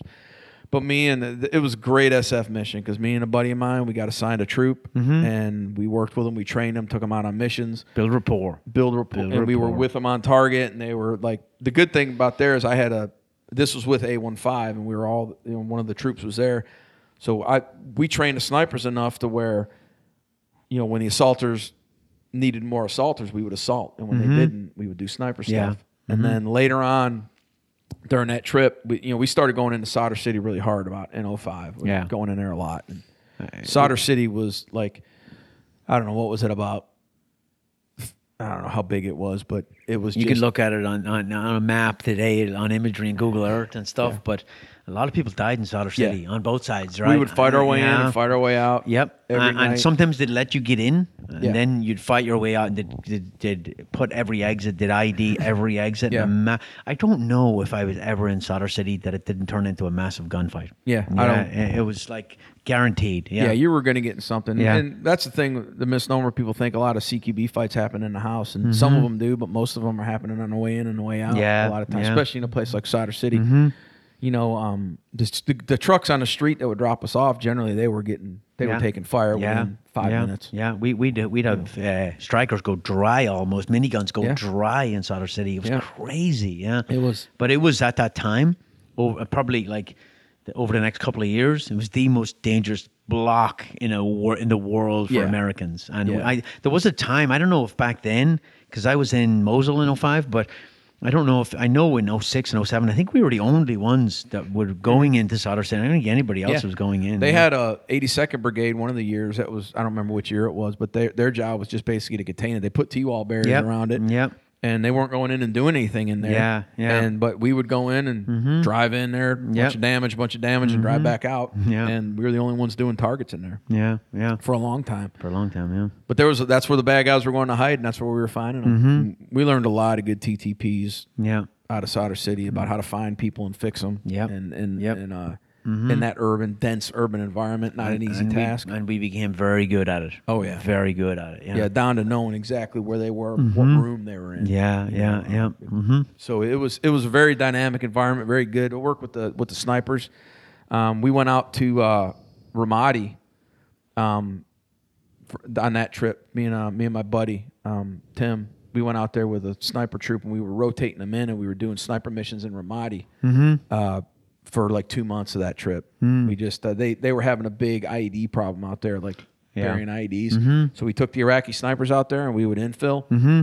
Set into position, and try to kill IED makers. Yeah. Were you in occupied or unoccupied houses? Both. Both. It's so much better to be in an occupied house when you have Iraqis with you Yeah. who speak the language, you know the culture, and can talk to the people and all that. Yeah. I yeah. never did a, an occupied hide that was like bad. The people were sometimes not happy about it. Well, they're afraid of retaliation. exactly. Yeah. that's what yeah. Mm-hmm. it was. And you know, we we would tell them all the time, "Hey, you just tell whoever talks to you that we Yeah. kidnapped you." I, I've actually been on targets where they asked us to give them flex cuffs Yeah. and cut them so it looks like we flex cuffed Yeah. them and so they could say they, they tied us up, you know. and the, and the It- best and the guys that are good at that are the guys that understood that and they didn't just they Yeah. treated them Yeah. Mm-hmm. like human beings and, and said, "Hey, man, you know, we understand this is difficult on you, and Yeah. whatever." But we Yeah. tried unoccupied as much as we could, but pretty at some point the un, it, it targets itself. They know where the snipers are. If you take Yeah. a shot and, Yeah. Mm-hmm. and you're always in an unoccupied structure. At the time, they were baiting us. They knew we were. They knew we were infill, and they were putting pressure plates on the doorway, so we would never enter the way we. They would let you get in, Mm-hmm. and sometimes on your way out, they they'd come and booby trap, put a pressure plate outside while you were in your hide site. If it's Yeah. Mm-hmm. a two-story building or three-story building, so if you went out the same way you came in, you could get blown up. Yeah, it's a very dangerous mission. Oh, It yeah. really Very is. dangerous because you're so you can only carry so much crap. You can only carry so much guns and bullets. Yep. And you're a very small element because big elements get get compromised. So it's a balance between I take enough guys in that I can fight my way out, Yeah. but the more I have, the more of a signature I have. Well, that's really where the gas gun came into play. Yeah. because you know, from mm-hmm. you know being in a running gunfight, running down a road with a five-round internal box magazine, trying to get away from bad guys is not where you want to be. You know, Yeah, yeah, So yeah. having a gas gun is something mm-hmm. you can fight with, or you know, backpacking your sniper gun in. Yeah, and, yeah. And again, urban shots were a lot closer, so mm-hmm. a lot of the old knowledge of sniping of you know you got to be able to take a thousand yard shot. Well, mm-hmm. Here I don't. not in the city. Not in the city. No, you could I actually need to be able a- to rapidly engage a bunch of targets. Yeah. that's what I need to be able to do. Yeah, and that's where you learn that RPGs are um, camouflage nets don't stop RPGs. Camouflage nets do not stop RPGs. Yep, they don't at all. And you're, you're not a ninja. You don't want to be in the same room as an RPG round going off, yeah, yeah. or a PKM like melting the ceiling over your head. yeah, yeah. We were in one hide site and uh, we had thought we were busted, but it was like this is where are we busted or are we not? You know, and the That's always the, a, a tough decision because Yeah. if you break, if you bust out, then you are busted. Yeah, yeah. and it's in the middle of the daylight. And that's the mm-hmm. last thing we wanted to do because the mm-hmm. patrols weren't even going out in the day. Unless you were act- at the time in Ramadi, unless you were actively about to like lose it, they would the QRF wouldn't come get you because the IED threat was so high. Yeah. We were we were walking into the city, not even driving in. Mm-hmm. So we would walk in, and they thought we were this infantry battalion that we were with thought we were freaking certifiable nutcases for walking into the city.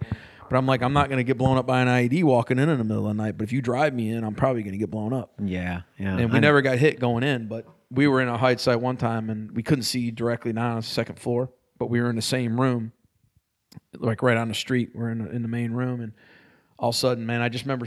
I didn't hear the sound yet, but I just remember it looked like flecks of paint were coming off the ceiling. I looked up, and then the sound hit me, and it was a guy in the street shooting a PKM up through the window, but his angle was high enough where it was hitting the ceiling over my head, and like Yeah. the ceiling was coming apart like, holy crap! You know, they know we're here. It's time to go. yeah, yeah, yeah, yeah, yeah. Um, but uh, cool, but uh, it- it's it's such a great experience. But with the onset of uh, drones and all that now. We we do that less and less because Yeah. you're, you're putting guys out in harm's way with, Yep. with no way to get them out if something Absolutely. happens. It, it, it, it's uh, it's still done, but it's done very selectively. But we, I think it's I think it's going to be a thing in the past with with drone technology and the way it's Mm-hmm. going. You, you the primary job of a sniper is is observation. Yep. A- Mhm. And, if you don't have to put a man there Yeah. to do it, yeah.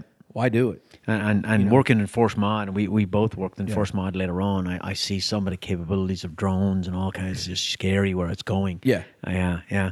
I think that's a smart way to go. But Yeah. that was a great experience. We got our we got the Iraqis actually doing uh, unilateral hide sites on their own, Mm-hmm. doing unilateral sniper missions. We do supporting positions where me and my partner, the other American, will be in one, and we'd Mm-hmm. be in radio contact with the Iraqis in another. See, people don't understand that too. Your job is to work yourself out of a job. Yeah. Right? It's to train them to a level where you don't have to put Americans in there. Some people just didn't get that. Yeah, um, yeah your job is, is is to go home. Yeah, your job let is them, buy it's with their country. Yeah. Mm-hmm. buy with, advise and assist and accompany if you can. But Yeah. uh, you know, so it, was pretty successful. We had a good a good group of snipers. They were they were the main shooters on most on most of the targets, and, Mm-hmm. and they uh, they knew what they were doing. They were trained well, and it was just a good trip. And it, what what else I like about it is looking back on it is this was somebody's idea, and two special forces E sevens freaking figured it out. Yep. Got Iraqis involved, went into a battle space and made an influence in an Mm-hmm. infantry battalion's battle space. That battalion in their in their trip had 150 casualties, and I think it was 35 killed in Ramadi at that time. Wow. And that's that, and most of them were IEDs. That's one battalion. When you went to uh, liaise with those units, because like as a sniper team in a hide site anywhere, the most dangerous thing to you Yeah. is the Apache gunship that doesn't Yeah. know you're there. Yeah. you know, Absolutely. So when you liaise with the with the infantry units at that time, how did they treat you? They treated us good because me and my partner were both had the mindset of we had haircuts, we had See, shades, that's- we had we had a good uniform on. We didn't go out there being the cool guys, Yeah. and we didn't we didn't break their rules. Yeah, they were letting See, I don't know if we've ever talked about this, but that's key, right? You It go is. in and you call them sir, and Yep. you look like a soldier, and you say, "How can we help?" Yeah, sir, And sergeant major, do whoever anything for you, right? Where you go at in the end there. of the day, they want the same thing. They Yeah. want to get in their battle space. They want to keep their guys alive. They want Yeah. to accomplish their mission. They want to kill Yeah. the enemy, and we want it too. And so we're not going to come out there and and be whiny and want everything and not follow your rules. Mm-hmm. If you say, you know, hey, you know, you can't do this and don't do that, we're not going to do it. Or you don't go in there with your long hair and your hands in your pockets and hey, I'm John or I'm Sean or I'm Kevin. You know what I mean? I'm Sergeant First Class Kirkwood. How can I help you? You know? and, I, and I think that that Yeah. Mm-hmm. went a long way for us because when we did that, that's exactly what we did. Um, and we explained to them what we were doing, and they were happy to have us there. Mm-hmm. And, and and I've said it before, man. I used to tell my guys on the team a lot of times is, you know, there's PFC saw gunners with hundreds of kills, Mm-hmm. you know, that are out there every day, eight hours a day, nine hours a day, ten hours a day patrolling yeah.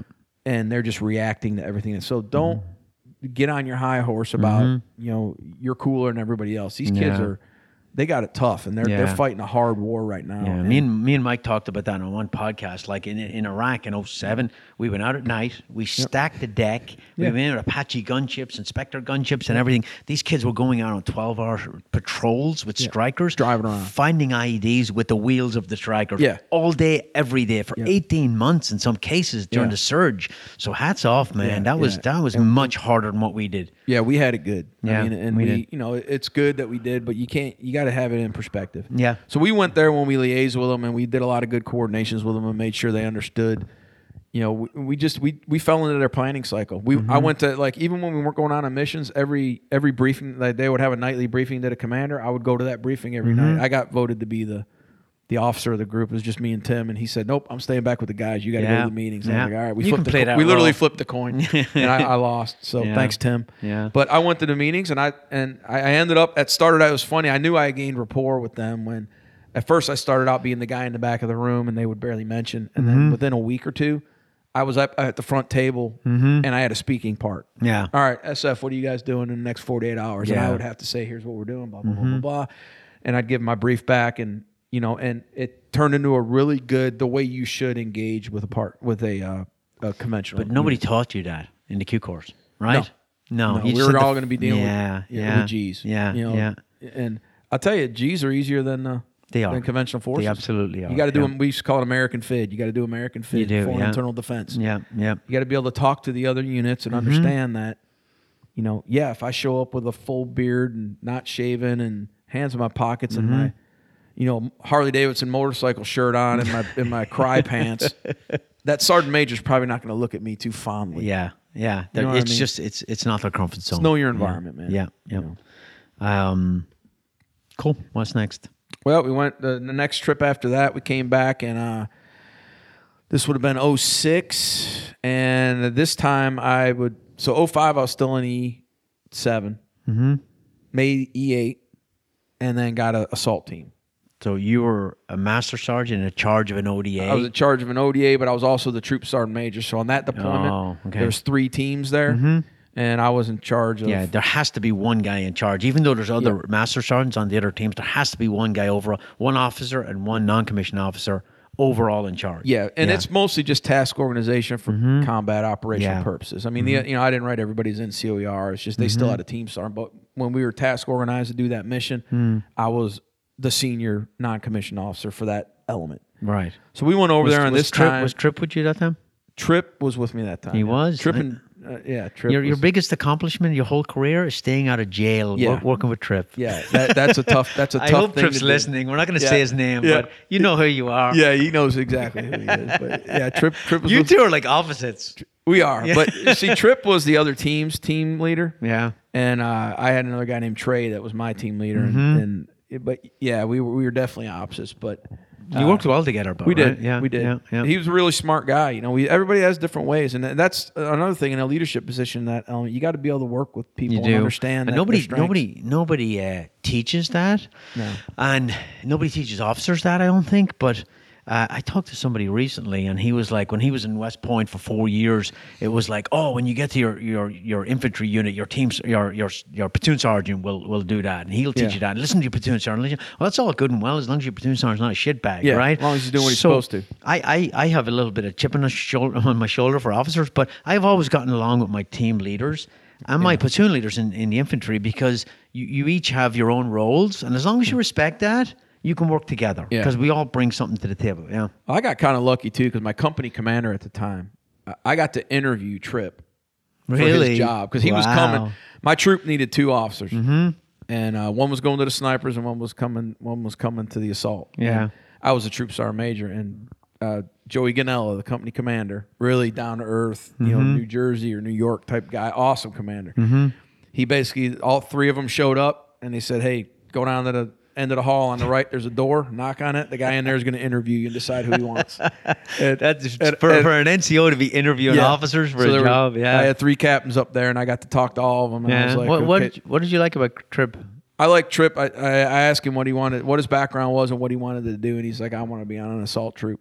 Mm-hmm. And he just had a demeanor about him that he just looked like a guy that wanted to f- get into a fight. And, Yeah. and I was in had- Sephardic with Trip. yeah, and he looked smart, and he looked motivated and capable, and uh, and he didn't. He just didn't come off as he had any kind of agenda. Actually, he reminded me of an NCO type mentality. And I Mm-hmm. Yeah. Mm-hmm. was like, that's good. And he didn't make any bones about it. I want to come to an assault troop. That's why I'm here. Came out of the Ranger Regiment. Mm. Yep. Was was a fire support officer there, Mm-hmm. which I thought was a good addition for an officer to be had that knowledge. Yeah, based on your background, Yeah. probably, and, and the invasion and all Yeah, that. exactly. Yeah, like yeah. that might come in handy. So Yeah. he- he's going to know all that, and uh, and he just was really upfront, and I and it worked out well. some people uh, I've run into people that don't like Trip. I've always liked Trip, man. I, But he's I- one of them you know, personalities, though. He There's- is. you know, yeah. Believe it or not, there's people who don't like me either. I know it's hard. I know, yeah, but yeah. a lot of it is you know some people are just you know they they get you or they don't. Yeah. and uh and uh some people just don't get trip. Mm-hmm. You know, some do. So 06 was your first trip with Trip. Yeah, yeah. ICTF. yeah. We did the ICTF. Um, that was the big experiment where the the uh, SEALs and us Mm-hmm. um did uh wait no 06 hold on It was 06 because in 07 you replaced me with unilateral ops on You're the right. other Yeah, side. so it was right. 06. Okay, yeah. so- yeah. So I was there in 06 too. Yep, and that's when the SEAls were Yes. in the mix. And Yes. we, they did this weird purple experiment where, Yeah. like, I had a Navy. Well, they, Um, they came in with a lot of assets, and they said, "Hey, Yeah. we want to help you with intel and stuff like Yeah. that." And then they started, yeah. And it, it's so funny how two American units and special operations can be so different, but we were, we were very Yeah. different. Yeah, Yeah, we were. I just I thought you know and there was a lot of good SEAls on that trip. Mm-hmm. There was you know, there was a couple bad ones, you know, but there was there was a lot of it, it's. And again, I'm not- sure I'm not say the same about us. I'm not Yeah. bashing seals. Any organization, like I said earlier, it's an organization. There's good and there's bad. And um, I just thought the whole recipe that they wanted on that, where like I'm I'm the senior I'm the senior enlisted guy, my officer that in charge of my element is a SEAL Yeah. and my team leader was with another SEAL Yeah. NCO on another in another company. Yeah. When lives are on the line, Yeah. I don't know if those experiments. I, are did, I didn't like yeah. it. I didn't. I know they wanted to give him a piece of the pie, and that's whoever came up with that idea. I just didn't think it was a good idea. yeah. And uh, but that's actually the trip that I um I got my silver star on on that trip Oh, okay. on that trip. tell, So me, tell me that story. we were we were with the ICTF and you know did a lot of missions. But so we go. Uh, there was going to be a big funeral down in the job. I remember this. like some Iranian, Yeah, yeah. you know, whatever jackass, Mm-hmm. you know, um, was having a funeral, and everybody was supposed to be there. All the who's who, and I hate America was going to be there, right? Mm-hmm. Um, so they they ramped up the ICTF. What's funny is we were out on a mission that night. We came rolling in the gate at like two in the morning or whatever, three in the morning. You know how it was one of them all nighters. Mm-hmm. Where you know we're out. We come back in and they say, "Hey, you need to refit, get all your stuff together. You guys got to drive down to Joff." Mm-hmm. I mean, literally, we've been up all night. We're you know jacked up, and so and we're doing a daylight move down in the job. Rip Its. Oh yeah, that's what we did. We just pounded caffeine, and so we con- we got everybody reloaded, refitted, Mm-hmm. and, and uh, we drove to Najaf. And end of the end of the day, what was going on is there was there was supposed to be a uh, big funeral, and all these heavy hitters were going to be there, like even guys coming out of Iran, people that are on our Mm-hmm. target list. And so they said, you guys are going to go to one of the camps that was near there, stage, and we're going to wait on things to pop, and then when we get the intel, we're going to push you that direction using you know all the the usual assets that we have. So we did. We went down there, drove down there, sat there for, you know, through the funeral for about 24, 36 hours, whatever it was, just waiting. Nothing ever came of it. So we're getting there, getting ready to leave. And um, getting ready to, you know, we're wrapping up. We're talking to the team that there was a team at that camp that was from another battalion that was running that camp. We were talking to them and they're like, hey, we're to go help one of our units out because they just gotten they went to arrest somebody over in this area out in the desert there and uh, they got in there it seems like they're in a gunfight right now we're going to go out there and help them out you guys want to just provide backup for us you know just ride out that way with us we think it'll be over fairly quick but once once you get out there just you know we'll let you know if we need you or not. I'm like yeah sure let's do it. So we get in our vehicles. We start rolling out. Fully expecting just to be you know backing them up a little bit. And you know we had our i had you know like uh in my company there was i had probably 12 americans and i don't know 50 assaulters with me or whatever. Um, and trip was actually with the other company in back of us. So we roll out there. Um, pretty soon we start hearing a lot of radio chatter going off and the way we were driving up if you can visualize it on one side of it there was a little village pretty open ground behind that. On the other side was a canal, and in front of it, on and there's one road coming in, so you really couldn't go left or right. And in front of it was just this big open area, um, sporadic trees and, and all that. Well, we start hearing all kinds of sporadic. We're about five minutes behind the ODA that we were there to support, and they start hollering on the radio that they need some help up there. So we come rolling up to the front, and um, they're a couple of their vehicles are smoking. Um, you know, the other two vehicles, there's a big gunfight going on. We're taking fire from like three directions, and they're it's basically just that ODA, and they they're outgunned. I mean, mm-hmm. there's there's a lot of people shooting at them right now. I think they had one or two wounded, maybe. They have up armored hum- Humvees. Mm-hmm. Yeah, we all had up armored Humvees at that time. Mm-hmm. I mean, but we had I had a minigun on my lead truck, you know, and we had all the assaulters and you know all, all the with us, and so we come rolling up. I see their status. I'm hearing what's going on on the radio. So immediately we basically drive through that position. I start putting the vehicles in front of their vehicles because they're all breaking down and, and starting to trying to gain fire superiority. We get the minigun going. Um, guy named Mike Bowman was on the minigun. I know, Mike. Yeah, Yeah, Mike. I know Mike, And uh, the rounds are just like literally we're taking we're losing this gunfight right now. I mean, it's it's a high volume of fire. Vehicles are getting hit.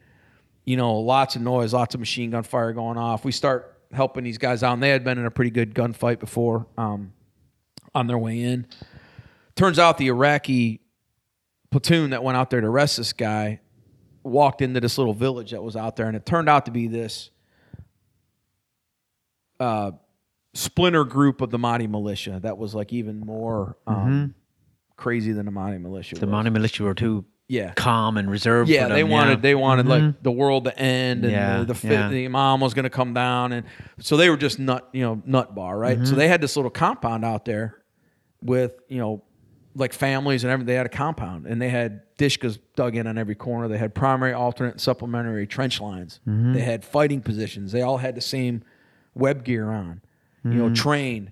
So when that team, when them guys rolled up in there to do that, they got mowed down Yeah. killed like a bunch of them. Mm-hmm. You know, they're they all ended up dead. So they they were trying to help that scout platoon, and then they got pulled into that fight. I always think when that happens, they had intel. You know, like somebody in the Iraqi army is Yeah. called making calls because it was yeah. a, it wasn't a small. It, it was like a an American fob. You know, it was big. it was it was like a Yeah. probably a couple acres or kilometers Mm-hmm. big.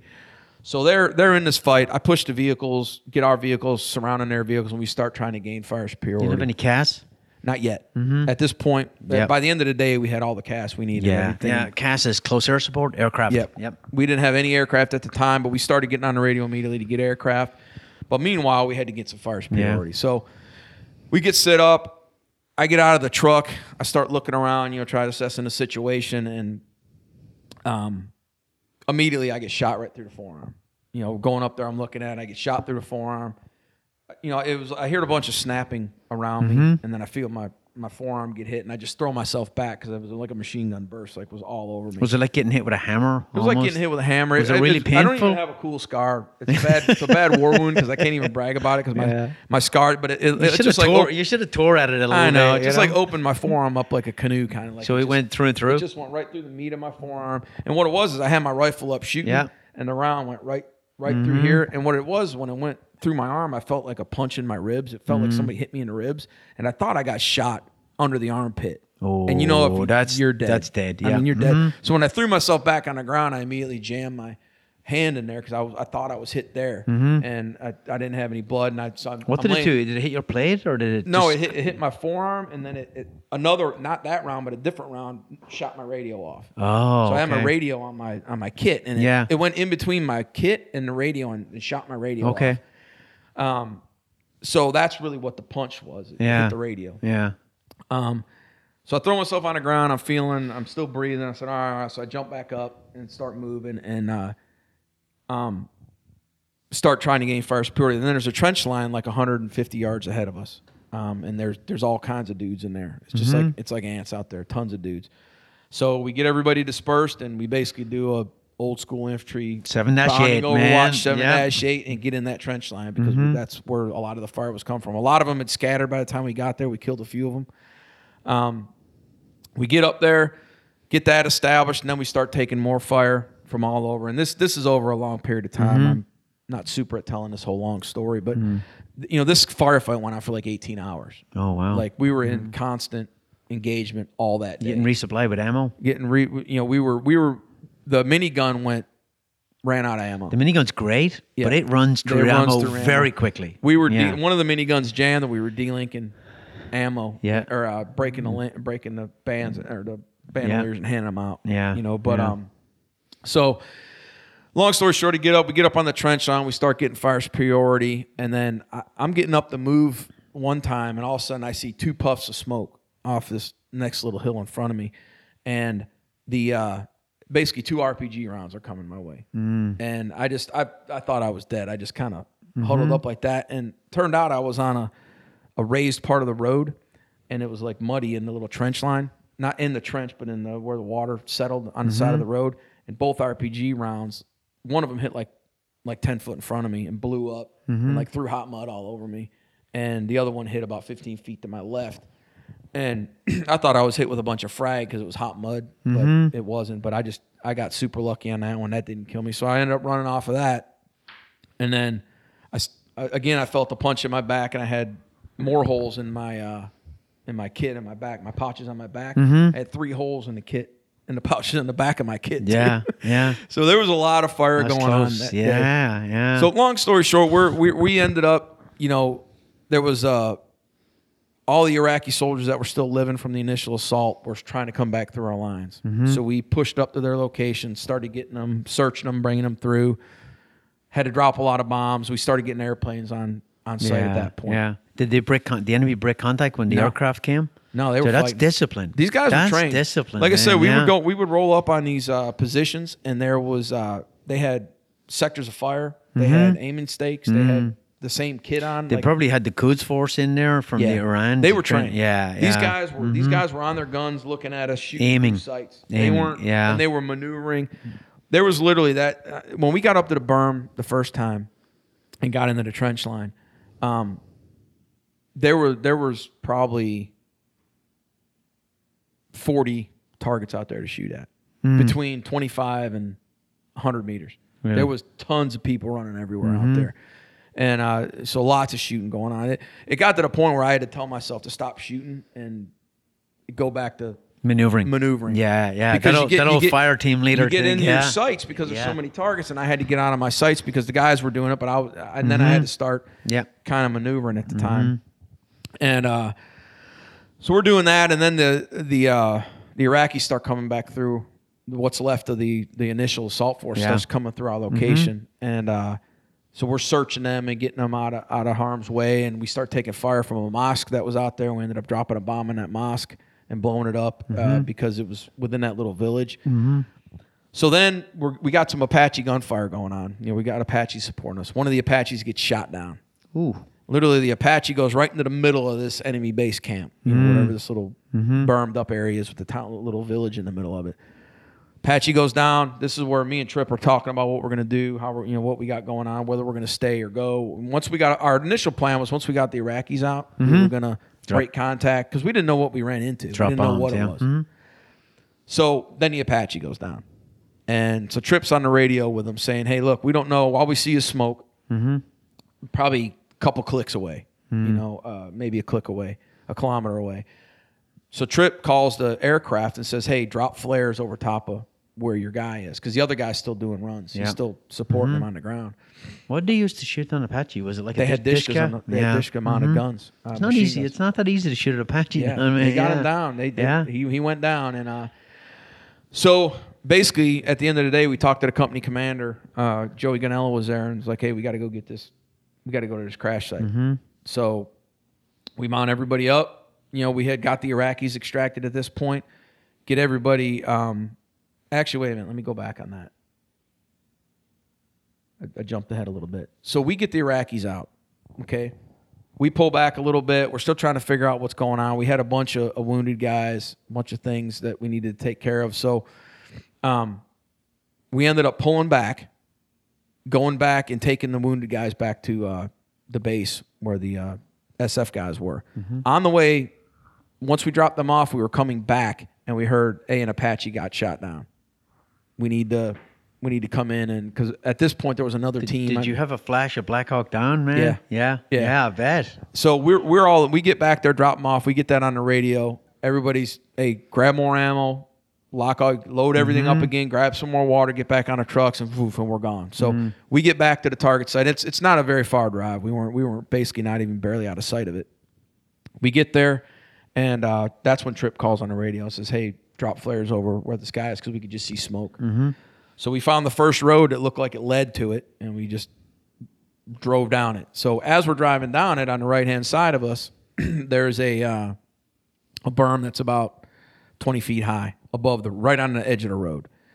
So as we're driving down this road, guys are coming up over this berm and just like mm-hmm. Yeah, if these are trained guys, which they are, Yeah. they know you're coming to get those pilots. yeah, Yeah. and they were they were taking advantage of it. They were shooting RPGs at us. They were Yeah. freaking firing down on the position on, on all our trucks. You know, the the window of my truck got hit multiple times. The gunner shield, Mike's uh, minigun had a bunch of plate strikes on it. You know, um, yeah, you, yeah, I think you told me about that with Mike. He he, he had a malfunction or something and he, re- he pulled his pistol. And No, that, that was a guy on my truck. This guy named Was it? Anthony Deerdorf. Yeah. He was my medic, and he was my gunner. He had a twin 240s. Yeah. So he's raking. He's just sweeping the top of this berm as these Yeah. guys are coming over, and there's Yeah. just tons of them. Yeah. And a, a, a round got stuck in this little hole that wouldn't allow his turret to move, and um, he uh, he couldn't get around on the guy, so Yeah. he pulled his freaking pistol out and he emptied his Glock. That's how close the guy was. He emptied his Glock, and then Yeah. he yells at me for a grenade, and I handed him up a grenade, and he threw That's it over crazy, man. And then if if those berms are high, you can't elevate your guns enough to shoot at them. Yeah.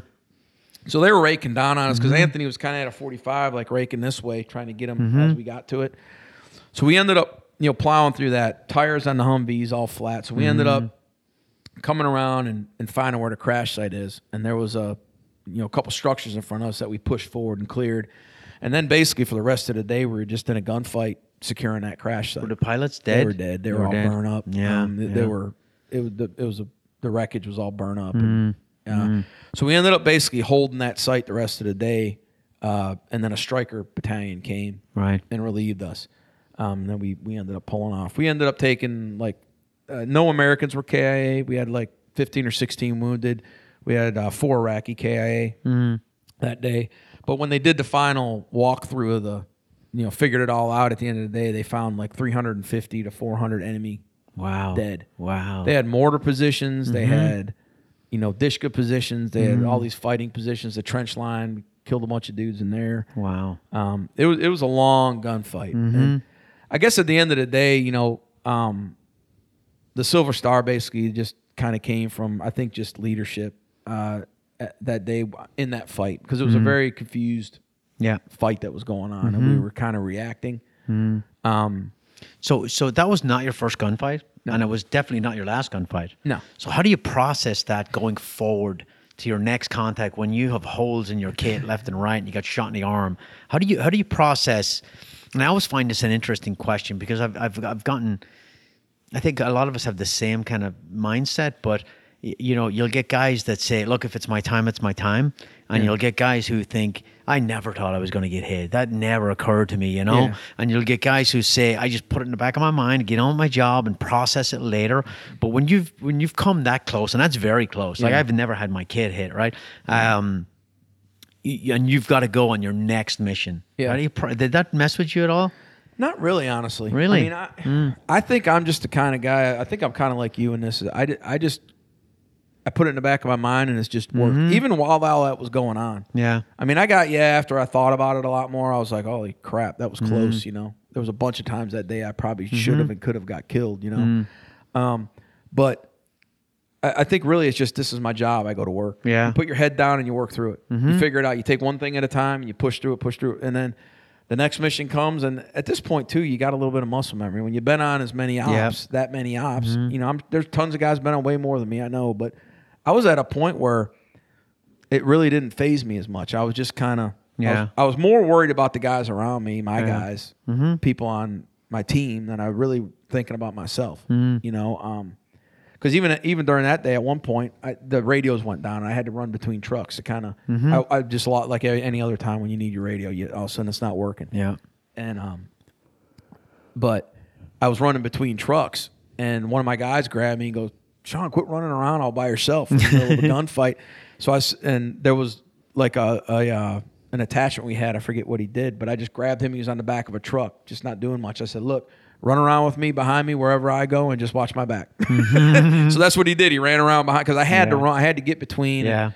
You know, get things Well, moving. that's that's the E in the pace plan. Yeah, You know? exactly. Because Yeah. combo is important. you Yeah, know, but yeah. uh, but at the end of the day, man, I was so proud of the guys and everybody. The ICTF are just studs. Mm-hmm. I was going to ask how the Iraqis fought. like Yeah. heroes, man. Yeah. they, they don't. yeah. They don't. Those flinch. those those guys grew up tough too. They grew up hard, They right? hard, man. yeah. Yeah. Um, you have your exceptions, but I mean, by and. Mm-hmm. large, they they just they acted like pros. They weren't they weren't scared of anything. They were they were warriors. They fight. You know, th- those guys were so loyal too. Like I had one time in another fight that we were in a street in Sadr City and we started taking fire down like one of them narrow alleyways. Two of the ICTF guys, I just happened to be in front of them because we were turning a corner. Mm-hmm. They came up and dove on top of me and knocked me on the ground. really. And two other ones went up and started taking the fire Yeah, down and firing them yeah, out. yeah. And I, you know, I was like, "What are you doing?" And I was like, "Yeah, we didn't want you to get hit." And Yeah. that's the kind of Yeah. loyalty you got. That's the some of these rapport guys. building. That's the I mean, rapport. when you treat them well, and, and you treat them like equals, you know, and you take care of them. That that's yeah, that's where it pays off. Right yeah, there, and, and that day I felt bad for them. They were mourning the loss of their friends. You know, their friends were in body bags there, Mm-hmm. and uh, you know, uh, two of them were gunners on the trucks. They got shot right in the face. Yeah. you know, fell down in the truck. Because Mm-hmm. when we were going through that ambush, I was I was up on one knee because my gunner was up there gunning, and I was just waiting for him to fall. yeah, I mean, we were taking enough fire. I was like, Anthony's getting killed. He's going to drop down, and Yep. I'm going to have to get up there and Yep. gun. I know it. So I was literally up onto my seat waiting to get up there because I just. But I told Anthony after the fact one of the bravest things I ever saw. I never saw his knees buckle once. That, Yeah. that car, that, that vehicle was taking ping, ping. You know how it sounds when your vehicle gets hit. We're Mm-hmm. Yeah. taking tons of hits. Do you think that's training or is it just ingrained, like from a young age? I or both. I think mean, it probably training is. can take you so far, but at the end of the day, Yeah. You know, it's it- hard to stand there. Like I, I remember being in a, in a gunfight in Afghanistan, and it was like you with the, the PKM machine gun hitting the. Yeah. the I remember uh, we were behind a berm, and the rounds were coming over the berm, and the trees were getting cut down, and they're all falling on my head. and I was trying to get my head over the top to return the fire, and I was like, I'm not putting my head there. I'll crawl up 20 feet to the left and come up there and fire. Yeah. You know. But uh, it's hard to stick your head over a wall when you're being shot Yeah. at. Yeah, it Yeah, really definitely is. is. Yeah. Definitely is. And Um, you know, there was a lot of bravery that day. By you know, I ended up, I got a silver star. I put two. I put one. I put Mike in for a silver star. Mm-hmm. It got downgraded, of course. That's a rank thing, right? I don't know. Yeah, I don't know why I got so downgraded, annoying. Yeah, But I put him in for one, and I put f- four of my other guys in for Bronze Star V's, and they all everybody got that. Mm. But just some brave stuff, man, guys. Mm-hmm. And there, you know, there's hundred hundreds of battles like that that nobody will ever hear about. Mm-hmm. yeah, exactly. There's, hundreds and that's why it's important to tell these stories, man. It really is. Yeah, there's a Um, guy. There's there's a guy named Scott Brown in my in my team on that one where we're taking fire and all the there was guns that were going down on some of the trucks and, Mm-hmm. and a couple trucks we had Iraqi gunners and they couldn't figure it out. So Scott is jumping literally in a gunfight. The trucks are parked on a row. We're we're fighting. He's jumping from truck to truck, fixing malfunctions and Yeah. and just totally completely exposed, man. Yeah, you know. yeah, there's yeah. there's a mechanic that was with us that went out there and was changing tires under fire on Humvees so we could exfil. Yeah, yeah. Wasn't shooting anything. Was That's- jacking up Humvees while rounds are and that's not a green around. beret. That's a freaking army mechanic And, doing. and yeah, just, there's another guy, uh, one of our intel human guys named Nick Beer. He got shot through the through the arm, Mm-hmm. and put his own tourniquet on. And then there was an Iraqi next to him that got hit. And he picked him. Nick was big. He was like six five. Yeah, you know, big. yeah. Picked an Iraqi up and ran him back to the casualty collection point on his back after he tied his own tourniquet on his arm. Mm-hmm. Wow. he was Yeah. a intel Yeah. guy. Yeah, yeah, yeah. Just going at it, man. Phenomenal, man. You know, Phenomenal. I was Yeah. Mm-hmm. never more proud of those guys. You know, every everybody there did a great job. that's awesome. But Um, all right, let's move on. all right, That was a good story. thanks. I can't believe you didn't. don't tell stories like Twelve years I've known you and you haven't told me that story. Well, you know, I don't. I don't usually lead conversations with it. Hey, I'm Sean. I won a silver Sean, star. By the way, I got a silver star. You know yeah, whatever. All right, so uh, that was 2005, right? That was six. Six. Okay. And then that same in seven, that was late six. That was like Mm. uh, January. Or no, it was actually 07 it was January of 07. So right as 7 hit, that's when I got that. Mm-hmm. Okay, That yeah. same year, late 07, um, we had another trip.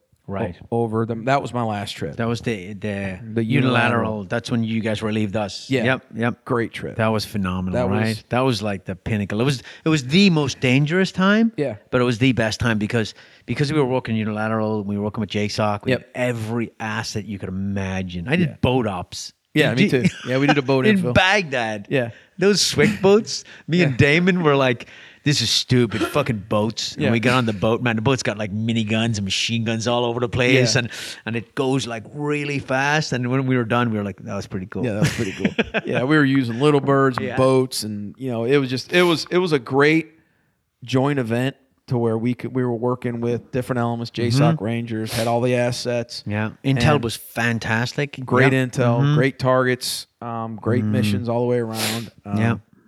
Can't say enough about it. It's just great to work unilateral with your guys. We trained up. Mm-hmm. That's when we that's when we really started using the call out method a lot Yeah. because the, the suicide vest bombers coming out.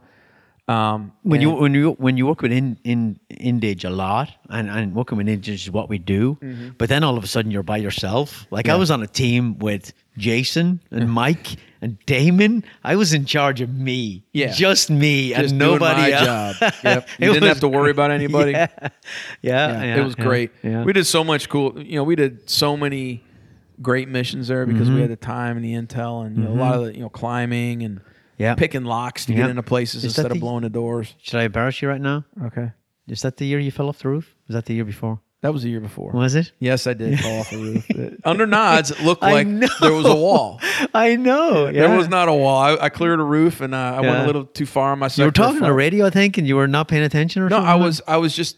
I just had just turned my head, looking Yeah. another direction, and I Yeah. thought I was gonna Yeah. come to the Yeah. wall because the the next building over, like Yeah. five feet away, had a had a, a knee wall like Yeah. three foot high, and under nods it looked like mine did. Yeah. And I walked literally right off the Yeah. roof and fell like right on my head. You're knocking in alley. unconscious, right?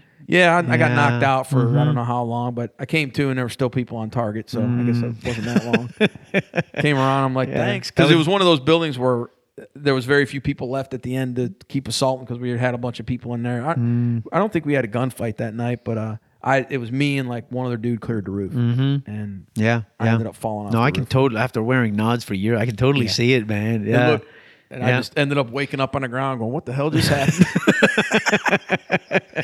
yeah, yeah, yeah. Humorous combat story. yeah, That's yeah, one of them. yeah, yeah. You got to get some humor. All right, so 07 was phenomenal. Yeah. Uh, and we turned we turned the page in 07. We Yeah. we we. We, we won the war in Iraq on, and it wasn't just us. It was the surge, and it was yeah. all the kids and Strykers, and it was a Good big, decision. Yeah, it was a big, massive effort by a lot of people, and uh, yeah, it, it. I remember working with with JSOC, and and Yep. before you guys got there, and they were like, by the end of the year, we'll have pushed Al Qaeda, uh, AQIZ out of Baghdad. And I was like, wow, that's a bold statement. And then by the end of it, like we were gone and you guys were there, we pushed them and they went up into Mosul. Yep. And then we followed them up into Mosul and Yeah. basically pushed them out of the country. It was Yeah. crazy, man. Yeah, it was a good. It was a good use of forces to go Yeah, it in there. was. And basically, anybody that was anybody just got Yep. knocked out, killed Yep. or captured. Yep. Yep. When you yep. could do that, you affect an organization, and that's Absolutely. pick any company in the world, and if you if you kill or capture the top fifty people in that company, Yeah. even if they're still a company, they're not as ineffective of a company. I- I remember the commander uh, going, "Hey, this is the top guy in Al Qaeda in Iraq," and within about three days we'd kill him. Yep. And then, the, hey, this is the new top guy. Yeah. And we, I'd be like, where are they getting all these guys? Because we go smoke them within within a week, we'd, we'd have them killed. You know, Yeah. it, it was really, really effective. We're this nation's s- very effective at doing that. yeah, when the gloves are taken off. When the gloves are taken Yes. off and you're really going after Mhm. it, as opposed to all the other nonsense. Absolutely. You know, and that's the lesson we should learn from because we did turn a corner. I agree with you on that. Yeah, yeah. And uh, so it, it changed. So you come up in SWIC orders, right? Well, what happened is I got done, and you know, I had a lot of combat time, Mm-hmm. and uh, an email went out over the net that said, "Hey, they're looking for somebody to come to range And you, 37." you're, you're like a senior E8 at this time. yeah, I was master I was an E8. yeah. and My, my plan at the time I was gonna I wanted to be an E9 and come Yep. to fifth group, and I had no intention of getting out at all. Yeah, yeah. Um, I was, you know, so I was going to come, but that came up. I had an opportunity to either go be a first sergeant in group, um, which is the path you have to take Mm-hmm. to really make sergeant major. Generally, they want you to do that. But this other job came up, said, "Hey, go to range 37," and I just. We want you to be a former troop sergeant major with combat time, all Yeah, these things, yeah. Mm-hmm. all the things I had. I was like, you know what, man? Everybody bitches about places. I want to go back and I can go be a first sergeant anytime. I want to go. All this knowledge I got right now, I want to go train the next guys that are going to Mm-hmm. And, and range 37 is probably the coolest place Yeah, you can like work if it's not on the team. It's like yeah. Disneyland. If you're not on a team, being in range 37 is awesome. Yeah. All the ammo you could shoot, Yep. great you know, Mm-hmm. things blowing up, and great dudes. And Yeah. so I ended up volunteering to go there. Was told I had to ran the Sephardic job, the CQB course job, which is what I wanted. Yep. Um, but I got there, and a little bit of politics got in play. And between me going there and me getting there, somebody else got the job. They gave the job to somebody else. You Right. know, Good old boy network kind of got me. Um, so I got there, talked to the sergeant major at the time, and he's like, "Yeah, I'm going to put you in. I'm going to give you the sniper course." Mm-hmm. Um, and I was like, "Okay, I'm to get sniper." So I had to kind of start. I found that out really before I because I came out before I PCS to find out what was going on. I found all this out, and then I went back. You went to Todd's, right, to brush up? Yeah. Yep. So I, ended up yeah. going. I had a couple months, so I went to train at, at Hodnett's place because I had been out of sniping a little bit. I had snipers, but I wasn't doing it. Yeah. Um, so I went to Todd's. Uh, I got brushed up, started shooting a little bit more, started finding out what was going on. Um, made sure I knew what I was doing, started hanging out with snipers a little bit. And then when I PCS'd, came there and I was like, you know, hey, let's let's do this. Let's look at the course. You came about the same time ish. Um, we had a lot of guys came from the force, which was good. Yeah. And all I remember is sitting through a lot of the classes, and a lot of them, me and you were together, and just looking at it, going, "Why?" Yeah, Asking, yeah. "Why are we teaching that? They hadn't been modernized. What are we doing here? Why is that yeah. guy in that class picture? Yeah. Why does he have BDUs on And a mustache. and a mustache? That tells it's me that from this the class 80s. hasn't been or- Yeah, yeah. updated in years. So really, we started looking at it and bouncing off of things that we were doing in in the force and what Mm-hmm. was happening, and just saying it didn't match up. Mm-hmm. And uh, you know, having great guys like you come along and other other guys like. Um, There, there was almost no night training. Yeah, and there was we, no night we'd, training, We'd there was- exclusively worked at night for years. Yeah, yeah. And, and we're not even out there evaluating guys how to shoot at night. We're not. You know, there was an equipment issue there too, but we weren't Mm-hmm. Yep. trying. They weren't trying. It was the same course that I had gone through Yeah. years before. There- there's that two- didn't prepare me for combat. Yeah, there's two types of guys that go to SWIC, especially in leadership positions. There's the guy who falls in on whatever was there before and he just keeps the same. And then there's the guy that goes, okay, I'm here for a reason. I'm going to modernize. I'm going to, and, and you don't change for the sake of change, but you change to modernize for, for, Yeah. for good Everything reason. changes. Yeah. you know, there's a lot of there's a lot of people in, in our community who work out a lot, and Mm-hmm. I, I'd ask anybody who's resistant to change. So you do the same workout right now that you did 20 years ago. Yeah. Yeah. Noth- nothing's changed. Yeah.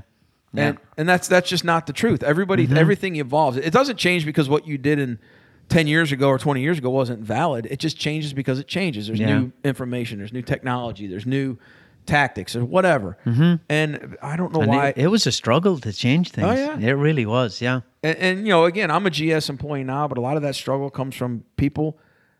Army people and civilians who get in their comfort zone and they don't want to not be the expert, so they Yeah. they force things to stay just where their comfort zone mm-hmm. is. Yeah. And it's the, the guy, and I'm just going to say it, the guy who was the NCOIC before you Yeah. was clueless. He had no idea what he was doing. And it was very obvious to me, Yeah. having started work there. I'd already been to Hodnett's. I've been in, in, Yeah. in the CRIF Company for years, and I've been a sniper for a very long time. And, and I was like, what the hell is going on here?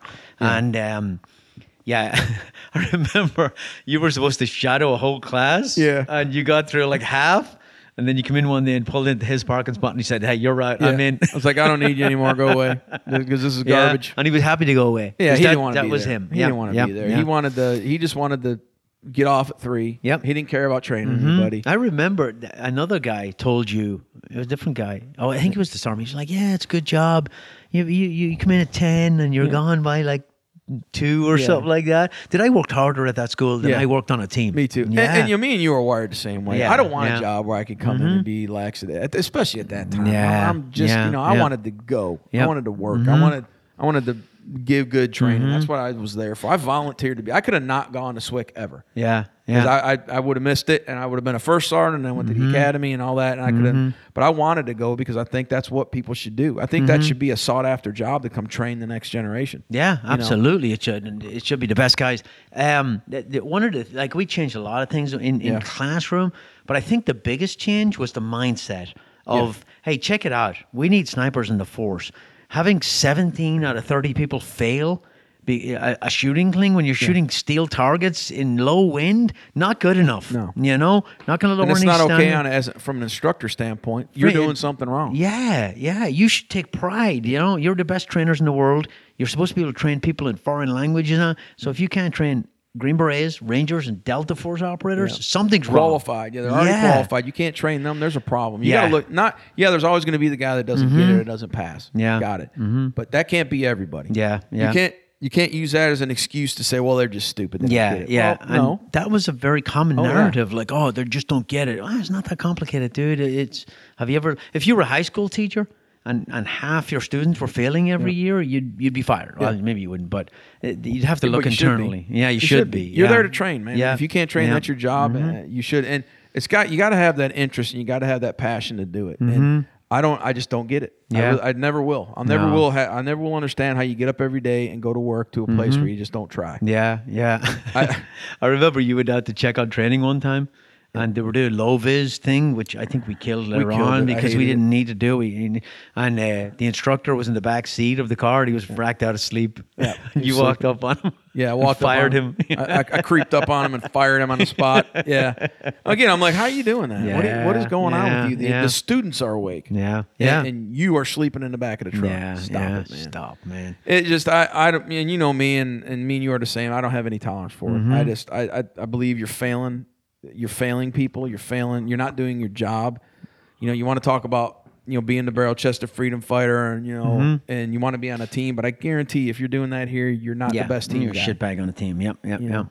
know. Um, so I think you did about a year, right? And I then did a full two years. Oh, did you? Yeah. Well, you did. Is that including when you went to ops and then came back after No, the that got after. fired? I did two years at the sniper. Oh, you did. Okay, and, And we then- changed a lot of stuff in those yeah, two we, years. Yeah, we got yeah. a lot. I mean, we it was just going to work. I mean, I, Yeah. Mm-hmm. I was lucky to have enough guys in there that were willing to work like I wanted to work. It, Yeah. it was it was good for me because when I first came here, I was living in the barracks for three months. Or at, I at the- remember, at the yeah, office yeah, because yeah. my house hadn't sold in Tennessee yet. Yep. Mm-hmm. So literally, I'd stay awake in there, you know, scheming until friggin' Yeah. 10, 11 o'clock Yeah. at night and Yeah. just work. As, And we were lucky too. We had Conrad in there, Yep. and uh, we had uh, Cranberg in there, and they were willing to listen to us. And we've been in and explain why this one went from his socks and this one's better, and Yeah. this is why we need to go to ballistic calculators and, and Horus reticles and all that stuff. and the other so, thing is a battalion commander too at the time, uh, General Correa now, but Yeah. he was Colonel Correa. Yes. He also said, "Hey, Sean, does it need to get fixed? Yep. Yes, I trust you. Do it." and the uh, and the training group CSM, Brian Edwards at the Oh, time. that guy. I don't know about that guy. He's listening right now. Yeah, I don't know about that guy. No, all- Brian was a shooter. Brian got Yeah, it. yeah, Yeah, he did. Yeah, yeah. He did. Yeah. But he, uh, everybody up the chain the whole time that I was there, Mm-hmm. always, always just said, hey, if it needs to happen, it needs to happen. Yeah. Even one time when we dropped a student that had the, the, the number of points you had to have was like 700 to pass. And Mm-hmm. we had two guys. One of them had like 698.4. Yep. And one of them had like 698.9 or something like that. And we, Yeah. we dropped them. Yeah. I said, so I get a call from the Correa, Colonel Correa Yeah. at the time. He's like, Sean, what, what's going on? I said, sir, the, the standard is Standard, 700 yeah. points minimum. Yeah, he didn't fail by So he didn't three fail points. by three. He didn't fail by you know two point two points. Yeah. He failed by this many. three hundred points. Yeah, And then uh, to his to his because there's a lot of worry about numbers. And to his credit, he said, "Hey, Sean, would you would you want these guys on your team as snipers right Mm-hmm. now?" And I said, "No, yeah, they didn't meet the standard. So where do we stop? yeah, You're going to have a standard. or You're not going to have a standard. Yeah, yeah. And uh, you know that's that's the way it is. And, and they all support. There there were there's other battalion commanders out there, company commanders or sergeant majors that wouldn't have supported that. yeah. but he no, did. They wouldn't. Yeah. The other thing we did, and, and I think this was mostly you. Um, I, I don't know if it came down. Probably from, was me. It Most the probably was. I don't know if it Is it came. good? If it's good, yeah, it's it's good. but I don't know if it came down from the top or whether it was. It was. We took back the USASOC sniper comp, which hadn't been ran in like years. Yeah, what happened is um, it ran in 05 and 6 Mm-hmm. briefly, but there wasn't a lot of participation because everybody was you know, Mm-hmm. super engaged, I guess. And I don't think it was ran at the level that it is now. Yeah, Um, yeah. It went away just due to lack of interest or whatever. And then basically, just in a meeting one day, the sergeant major out there said, "Hey, we're running a sniper." Was it Conrad? No, that was Pete Gould. Oh, it's Pete. Oh, Pete, okay. just one time we were doing like a, a, a meeting on kit, Mm-hmm. and I don't remember exactly how it came out, but I remember being in the meeting and running the sniper committee, and then being surprised that I was I was, No. I was running a sniper comp no, next year. okay. Yeah. And I was like, all right, Mm-hmm. okay, uh, all right, so we'll run a, and I've never ran a sniper comp, never shot in one either. Yeah. Yeah. But I just looked at it like another mission, man. We said, Mm-hmm. hey, look, okay, this is what we're gonna do. I was told to do it, so we're gonna do it the best we can, and it Mm-hmm. got everybody involved. And uh, I thought it came out excellent. It went really well, yeah, You know? yeah, and it just got better and better, I think, and it, it's uh, it's still going strong, and it's Yeah. still being run really well, and and uh, it, uh, it it just went from strength to strength over the years, Yeah, and it's a tough competition. I shot it, yeah, Yeah. it's a tough competition. Well, the idea behind it at first was to make a sniper competition that was combat oriented. Mm-hmm. So I remember sitting down and having a meeting. I don't remember exactly how it came out, but I basically wanted to build events around things that people weren't good at. Mm. And I remember one of them being like loopholes, and, and we looked Mm-hmm. at some things that historically, when guys come to training, they don't know how to do or they don't do well. Yeah. and we built events around it. And I do remember the first year we ran it. I think there was like. 1500 points available or something and the winning team had like 740 yeah, points yeah, yeah. so the winning team had barely hit 50% mark on Yeah. points. And the whole idea and it wasn't that they us, were bad; they were awesome. They were awesome. It's just it was the tough competition. yeah. Yeah, But yeah. Mm-hmm. the point was that they would go back to group or wherever they came from and be like, "Look, man, I really I really blew this in this comp. Let's work on it. Let's Mm-hmm. Yeah. get better. Let's train." And I think we achieved that. And then at the end of the day, I had a bunch of great companies that came and supported. This Yep. year, I had uh Yeah, 'cause you- 84 82 vendors, 82 sponsors this year. Yeah, because you still run the prize portion because Yeah. green sitters are not allowed to touch that. Yeah, now that I'm Uh, retired, uh, I, I do the Special Forces Association. I'm the guy who contacts all the sponsors and gets them to donate stuff. Mm-hmm. Yeah. And then the SF Association donates it as prizes to Yeah. the people who shoot the competition. Yeah. I got I, I took a couple of guns off that. Yeah. table. This year, Mm-hmm. this year we had uh, almost four hundred thousand dollars in prizes on the prize table, and we also raised about seventy five thousand dollars for charity. That's awesome. That's So- really cool. Yeah, Yeah, this this really competition is going strong, and I've been told by a few people there's two events that the the industry likes to go to every year, and one's SHOT Show and one's a USASOC sniper cool. Yeah, you know what? Uh, we had. I don't know if you remember this. You probably do. You pretty good memory. But we had gone to Benning, and went Yeah. went to the Benning, and I came back, and then it was. I think it was a couple of months later or six months, we were running ours and we learned a lot of things not to do because they Yeah. really didn't take care of the vendors in Benning. Yeah. You know, they had them in a tent and, and I'm sure it's changed now, but they had them in a different location and we put our vendor tent right in the middle of all the action Yep. and, and, and we made sure to take care of the vendors. Yeah, because they're the ones they're the ones giving out the free stuff. You know, they're the they're the ones that they want to su- they want to support the warfighter. They want to they want to give them what they can give them, and they they really do. They just need not, but they also want to be treated like professionals, and they want to be brought down because they are they are part of this. They care about what they're doing. Yep. They want to talk to it. There's engineers out there who build scopes that don't even talk to the people who shoot 'em Yep. Yep. just because it's the way it works out. So Mm-hmm. that product development from their standpoint, it's a huge opportunity for them to get product development ideas from guys who use their gear every day and probably break it because Yeah. they're using it so much. It, it was funny because when I uh, when I worked to, went to work at Force Mod, I already knew all the vendors. People were shocked. We're like, "How do you know them?" Because I worked at Range Thirty Seven. Yeah, yeah. And we did a lot to foster a good relationship out there with, with making sure we gave sponsor or vendors that wanted to have us look at their kit Yeah. good feedback. Yeah, Because yeah. a lot of times you can't just tell me something's great or it sucks. That doesn't help me. I need to know why it's great or why it sucks so I Mm-hmm. Yeah. can fix it. Yeah. And I think once you start learning to speak their language a little bit Mm-hmm. and, and understand what their needs are, it can be a great relationship. Yeah, yeah. You know. Um. So what? What? Uh, you you hit the the whole cycle that we all hit when you have a job you really want. They say, "Oh, you got to move up the ladder," right? I Yeah. freaking hate that. You have to be a first sergeant, right? Yeah. So they moved you to be a first sergeant. Yeah, they well, a few things were going on in my personal life at this time. Is like I had no kids, Mm-hmm. and you know I was still on track. I wanted to I wanted to stay in thirty years and be a sergeant. I wanted to be the A 15 sergeant major, maybe Mm-hmm. a battalion sergeant major. I did want to stay on that path. Yeah. Um, so they said, yeah, you, you, we're going to send you over to student company to be a first sergeant. I was like, mm-hmm. sure. Herding I'll cats, man. I'll go over to the herd cats and student company. So at the time, I had uh, I had no kids, and I ended up adopting my nieces and nephews. Mm-hmm. 2009, we- Yeah. we started. I started. Wow, was it that long ago? Yeah, Yeah, they, yeah. but they started coming to stay with us, and you know the typical story. Mom mm-hmm. wasn't taking care of them, so we ended up. We're going through the adoption process, and I knew if I went to the academy and I became an E9, this is after I became a first sergeant. Mm-hmm. This all kind of hit. I couldn't PCS, and this is maybe my stubborn side coming in again. Is like I didn't want to do a group swap as a sergeant major. Yeah. I, I, would- I could have probably got one if I would have made E9, went to the academy. They probably would have let me because of circumstances come back to third group or whatever. Yeah.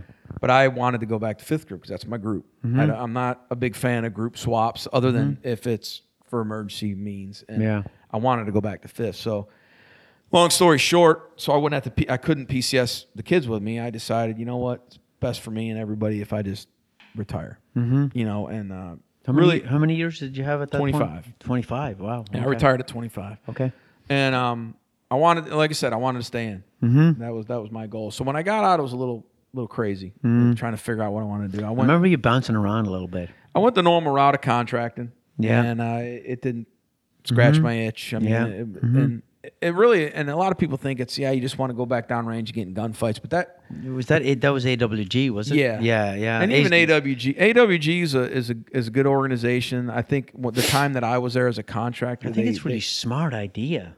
You know? It is a good Yeah, idea. Yeah. but uh, they they weren't really executing the idea very well. Mm-hmm. I think uh, there wasn't really a good focus on what I was supposed to be doing over there. What, what was the overall idea of AWG? The idea of it was for you to embed with a unit, find Mm-hmm. out what's going on in the battle space that they're at, come back, and either give that that knowledge to the the army, the training centers, or even the next unit that's going over to rotate in, going in and embedding with their train up and helping them out Mm. and with their train up, and then when they deploy, deploy with them for a little while. So you're taking a 25 year combat veteran from Special Forces who's retired. Yeah. And then you're you're attaching him to an infantry platoon or a combat arms platoon. Just or a company or, or a company, battalion or and, you're just depends on mentoring, like let, let's say platoon, and you're mentoring that young PL, Yeah. and kind of helping him through. So that's the idea. I, I thought was really good. Yeah. but the execution wasn't good. Well, the execution worked hit or miss. It, it just, uh, it just, there, there wasn't a lot of control on who was doing what. You know, Mm-hmm. there, there were some units would request you, but there was other times where you had to kind of go look for work. Mm-hmm. And it just, you, like structure. I like structure, Yeah, man, you and, do, and I and I I'm glad. That, but there's other guys who didn't care. They, there's friends of mine that I know that went Yeah. over to Afghanistan and they would just attach themselves to an ODA and do a, rotation in Afghanistan Mm-hmm. Try to get in gunfights. and get in gunfights. and I, I was just like, you know, that's really not what I wanted. I wanted to kind of a higher, like I told you, I wanted a bigger purpose than that. I, I wanted to, and I did help a lot of guys when we were there. I helped, I believe that I helped mentor some kids and some people, mm-hmm. teaching them some of the lessons that I learned, and maybe it helped and maybe it didn't. But it wasn't at the institutional level where mm. it might have changed that day or that platoon or that squad, but it really wasn't what I was looking for. Okay. And I honestly didn't really know what I was looking for. I was Right. probably just looking to be still in the army. to tell you Yeah, the yeah, yeah. That's what happens a lot when guys get out before Yeah. they're ready to get out. The sense of purpose wasn't there. Mm-hmm. Um, so I The did sense that of accomplishment probably wasn't there, was it? It there. There wasn't really because Yeah. there wasn't really any way to accomplish. There wasn't really a success. wasn't a metric. Yeah, Yeah, there wasn't a metric for me to decide what was successful, what was not. Um, so the contract ended up changing. I didn't like the new company that took it over, um, and I just had a bad feeling about them. So I used that as an opportunity to kind of look at doing other stuff um, with the family things going on. Yeah, I kind of hit a mark there while I was in Afghanistan one time and being new to having kids because I didn't have any, and then I get them. You know, I'm watching them open Christmas presents in Afghanistan over Skype, and I'm like, as a civilian, and I'm like, what the hell am I doing? yeah, yeah. yeah. I, I just got done doing this for my Right. whole life. yeah. What am I really doing? Mm-hmm. And uh, you know, ended up saying, all right, I'm gonna cold turkey my way out of this and try to find a local Mm-hmm. job. You know, like a GS job in training or whatever. After that, I got a job with uh, the Captain's Career Course for SOF. They started up their own Captain's Career Course, basically an operations kind of course manager type job. Mm-hmm. Uh, did that for a couple years. Didn't it was okay. More more administrative than I wanted it to be. Mm. So I'm the kind of guy. I'm a kind of person that keeps my.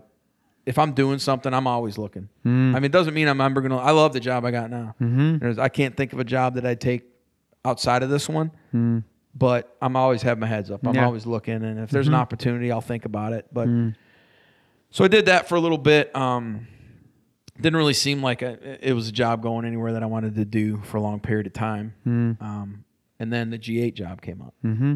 um, through networking. You at this point were I was, uh, I think I was, yeah, I was at the just G. started Yeah, I, I, I, think I told you about the job. Yeah, yeah, you yeah, did Yeah, And uh, I was like, hey, you know, that sounds like a good Mhm. a good gig, you know. Um, so I went up and I took the job as a USASOC weapon requirements manager. Mm-hmm. Did that for two years.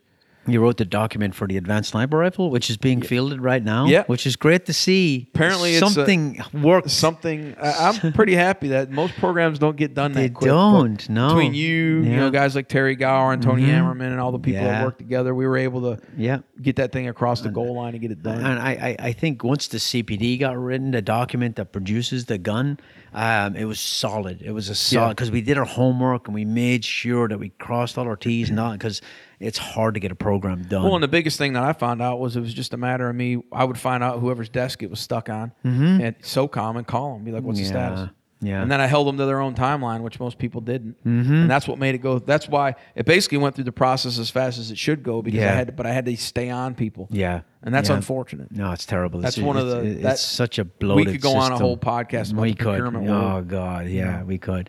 So, but then you, you did that for a year or so. Year did that or for two, two years. Two years, yeah. And uh, I liked it, but the thing I didn't like there was just too much cubicle time. very, yeah, and it's a frustrating job sometimes. you yeah, and it's frustrating. And there's parts of it I like, but I just my my day to day. What I didn't like was I don't mind having a lot of work, Mm-hmm. but I don't like the idea that you don't have to produce. You just got to be here. Yeah, yeah. And that's really what a lot of the It people was. Mm-hmm. up there want. There's there's uh there's a lot of people that just they want to show up and Yep. shop online and yeah. you know not That's why the government's inefficient. It is. That's why the DMV sucks. That's Yeah. why um, the government doesn't do very much because nobody's held accountable. And I'll tell No, you, I'm a I'm a self-hating GS employee. No, I am are. a GS Yeah, yeah. employee. You are. That's right. Yeah. but I'm yeah. self-hating. I hate Yeah, this because yeah. the system. I'm privileged to be a GS employee. It's a great gig, but I'm I'm a certain I'm wired a certain way. Mm-hmm. Yeah, and I yeah. Mm-hmm. wish all GSs were wired that way because there's people not just up at in admin jobs. There's people training Yeah. that are worthless. Yeah, yeah. And I, I, just- remember I- you had the interview for the, that force mod yeah, job, I and you were like, get hired because of that comment. I know you were like, I don't want to be a lazy GS, and Well, yeah, somebody the took interview, offense. Yeah. They asked me, well, why do you want to, you know, is there anything you want to tell us or something like closing statement? I said, look, bottom line, I think most GSs are lazy. I said, I don't want, I'm not going to be that guy. I'm going to produce. I look Yeah. at being a GS just like I was in the army. I Yeah. produced for 25 years in the army. I'm going to produce as a GS. Mhm. And one of the people on that board literally Yeah. did not want to I hire me because I said I know. Yeah. I'm like, what kind of world are we living You, in? you put the mirror up in front of her. That's Yeah. that's what it was. Yeah. It, wa- it was. a- It was. Yeah. That was a challenging work environment for me too.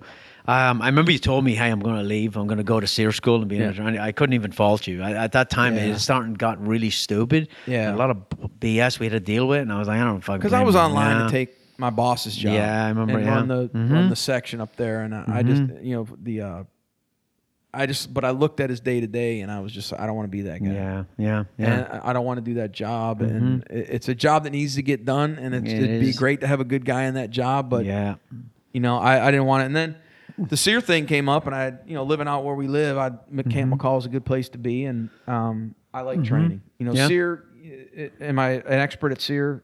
I am now, but I wasn't. then. Yeah, yeah, yeah. But the good thing, the company commander, the guy that was hiring the job at the time, they wanted an outside set of eyes to come in and work there. that's really smart.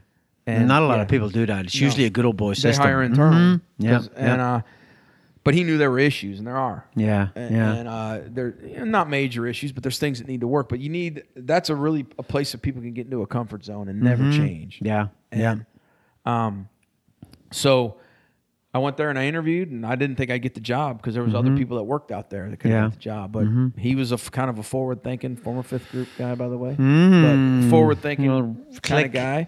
I didn't know him, but Mm-hmm. uh, he uh, I interviewed and I got the job, mm-hmm. And then Im- immediately went to doing like a a sniper course kind of review of everything. Revamp. Yeah, yeah, And. I'm kind of in the middle of that right now. You are okay. Um, any regrets?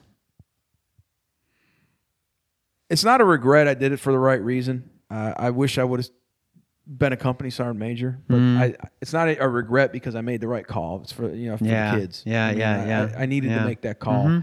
Um, that was But that's become a very check the box job. It's a one Yeah. year in out move up the ladder. yeah, and you barely have a time to affect anything. that's true. Yeah, that's yeah. very true. But Um, it's just one of them things that's on your check check the list because Yeah. after company sergeant major, I think the jobs kind of get less and less appealing. Yep. And unfortunately, in the force now, there's a lot of guys that would be great at higher levels of command, mm-hmm. CSM level, mm-hmm. battalion, group, USAFIC, places like that that mm-hmm. you know are getting out. Guys like you, They don't want it. you know, guys Yeah. like Damon, Yeah. guys like Mike, you know that that are not going to stay in. They're just not good guys are not going to deal with yeah, nonsense. the yeah, yeah, yeah. Because if, if they can do anything else, you know, and uh, I'm not saying that's why I left. I didn't leave for that reason. I would have stayed in if I would have. I would have done 30 without a doubt. yeah, yeah, But um, I regret sometimes not being able to go back and have a comp and take a company. yeah. But it's not nothing that keeps me awake at night. I like mm. being I like being able to reach back on the force and, and help mm-hmm. out where I can. Mm-hmm. I like giving that energy back. Yeah. Um, I enjoy it. Is that why you do the uh, the comp prizes? That keep it keeps your Yeah. hand in the community. And, Well, the yeah. reason I do the comps for the guys. Yeah, I, yeah. honestly, I mean, I like mm-hmm. raising money for charity and, and doing all that's part of it. But honestly, if, if they ever said, "Hey, you can't give any more prizes to the guys, and you just have to give them a trophy," I probably wouldn't do it anymore. yeah, yeah. Because what I like is my my mind says there's a guy on a team somewhere that's deploying, that's running hard, that's living a hard, living Mm-hmm. hard, you know, living a great life, but he's busy, busy, busy, and he gets a chance to come out here and he shoots and he walks up and he could pick a couple free guns off the table. and- Mm-hmm. Yeah, because yeah. he works hard and he cares about what he's doing. Mm-hmm. Yeah. And uh, so yeah, it, I do I do it for that 100. percent I do I do it for those guys on the team and the guys on the committee that bust their hump every day Yeah. and put that comp together. Mm-hmm. Um, That's a lot of work. They don't really get recognized. It's a lot of work. Yeah. Yeah, it's a lot of work. Yeah. A lot of extra work because you're still running a course. Yeah. Yeah. Your, your day job doesn't go away. Yeah. Yeah. So I, I keep doing it for that, and I'll continue doing it. Yeah. Uh, just it, it's another way that I feel like I can give back to the to the guys. Sweet. One, two, two last questions. It. Best ass tune you ever gave anybody? Best ass chewing I ever gave everybody. I get an answer if you don't have one. I got one, but it, it, it's a guy, uh, one of the guys on my troop that was having a little problem with drinking on, Mm. on when he was at Sephardic, Yeah. and uh, he had he had five kids, Mm. and he was also you know uh, messing around a little bit. I think on his wife, and Mm-hmm. couldn't confirm that. And I basically told him that uh, I'd take the food out of his kid's mouth if he didn't straighten his act up.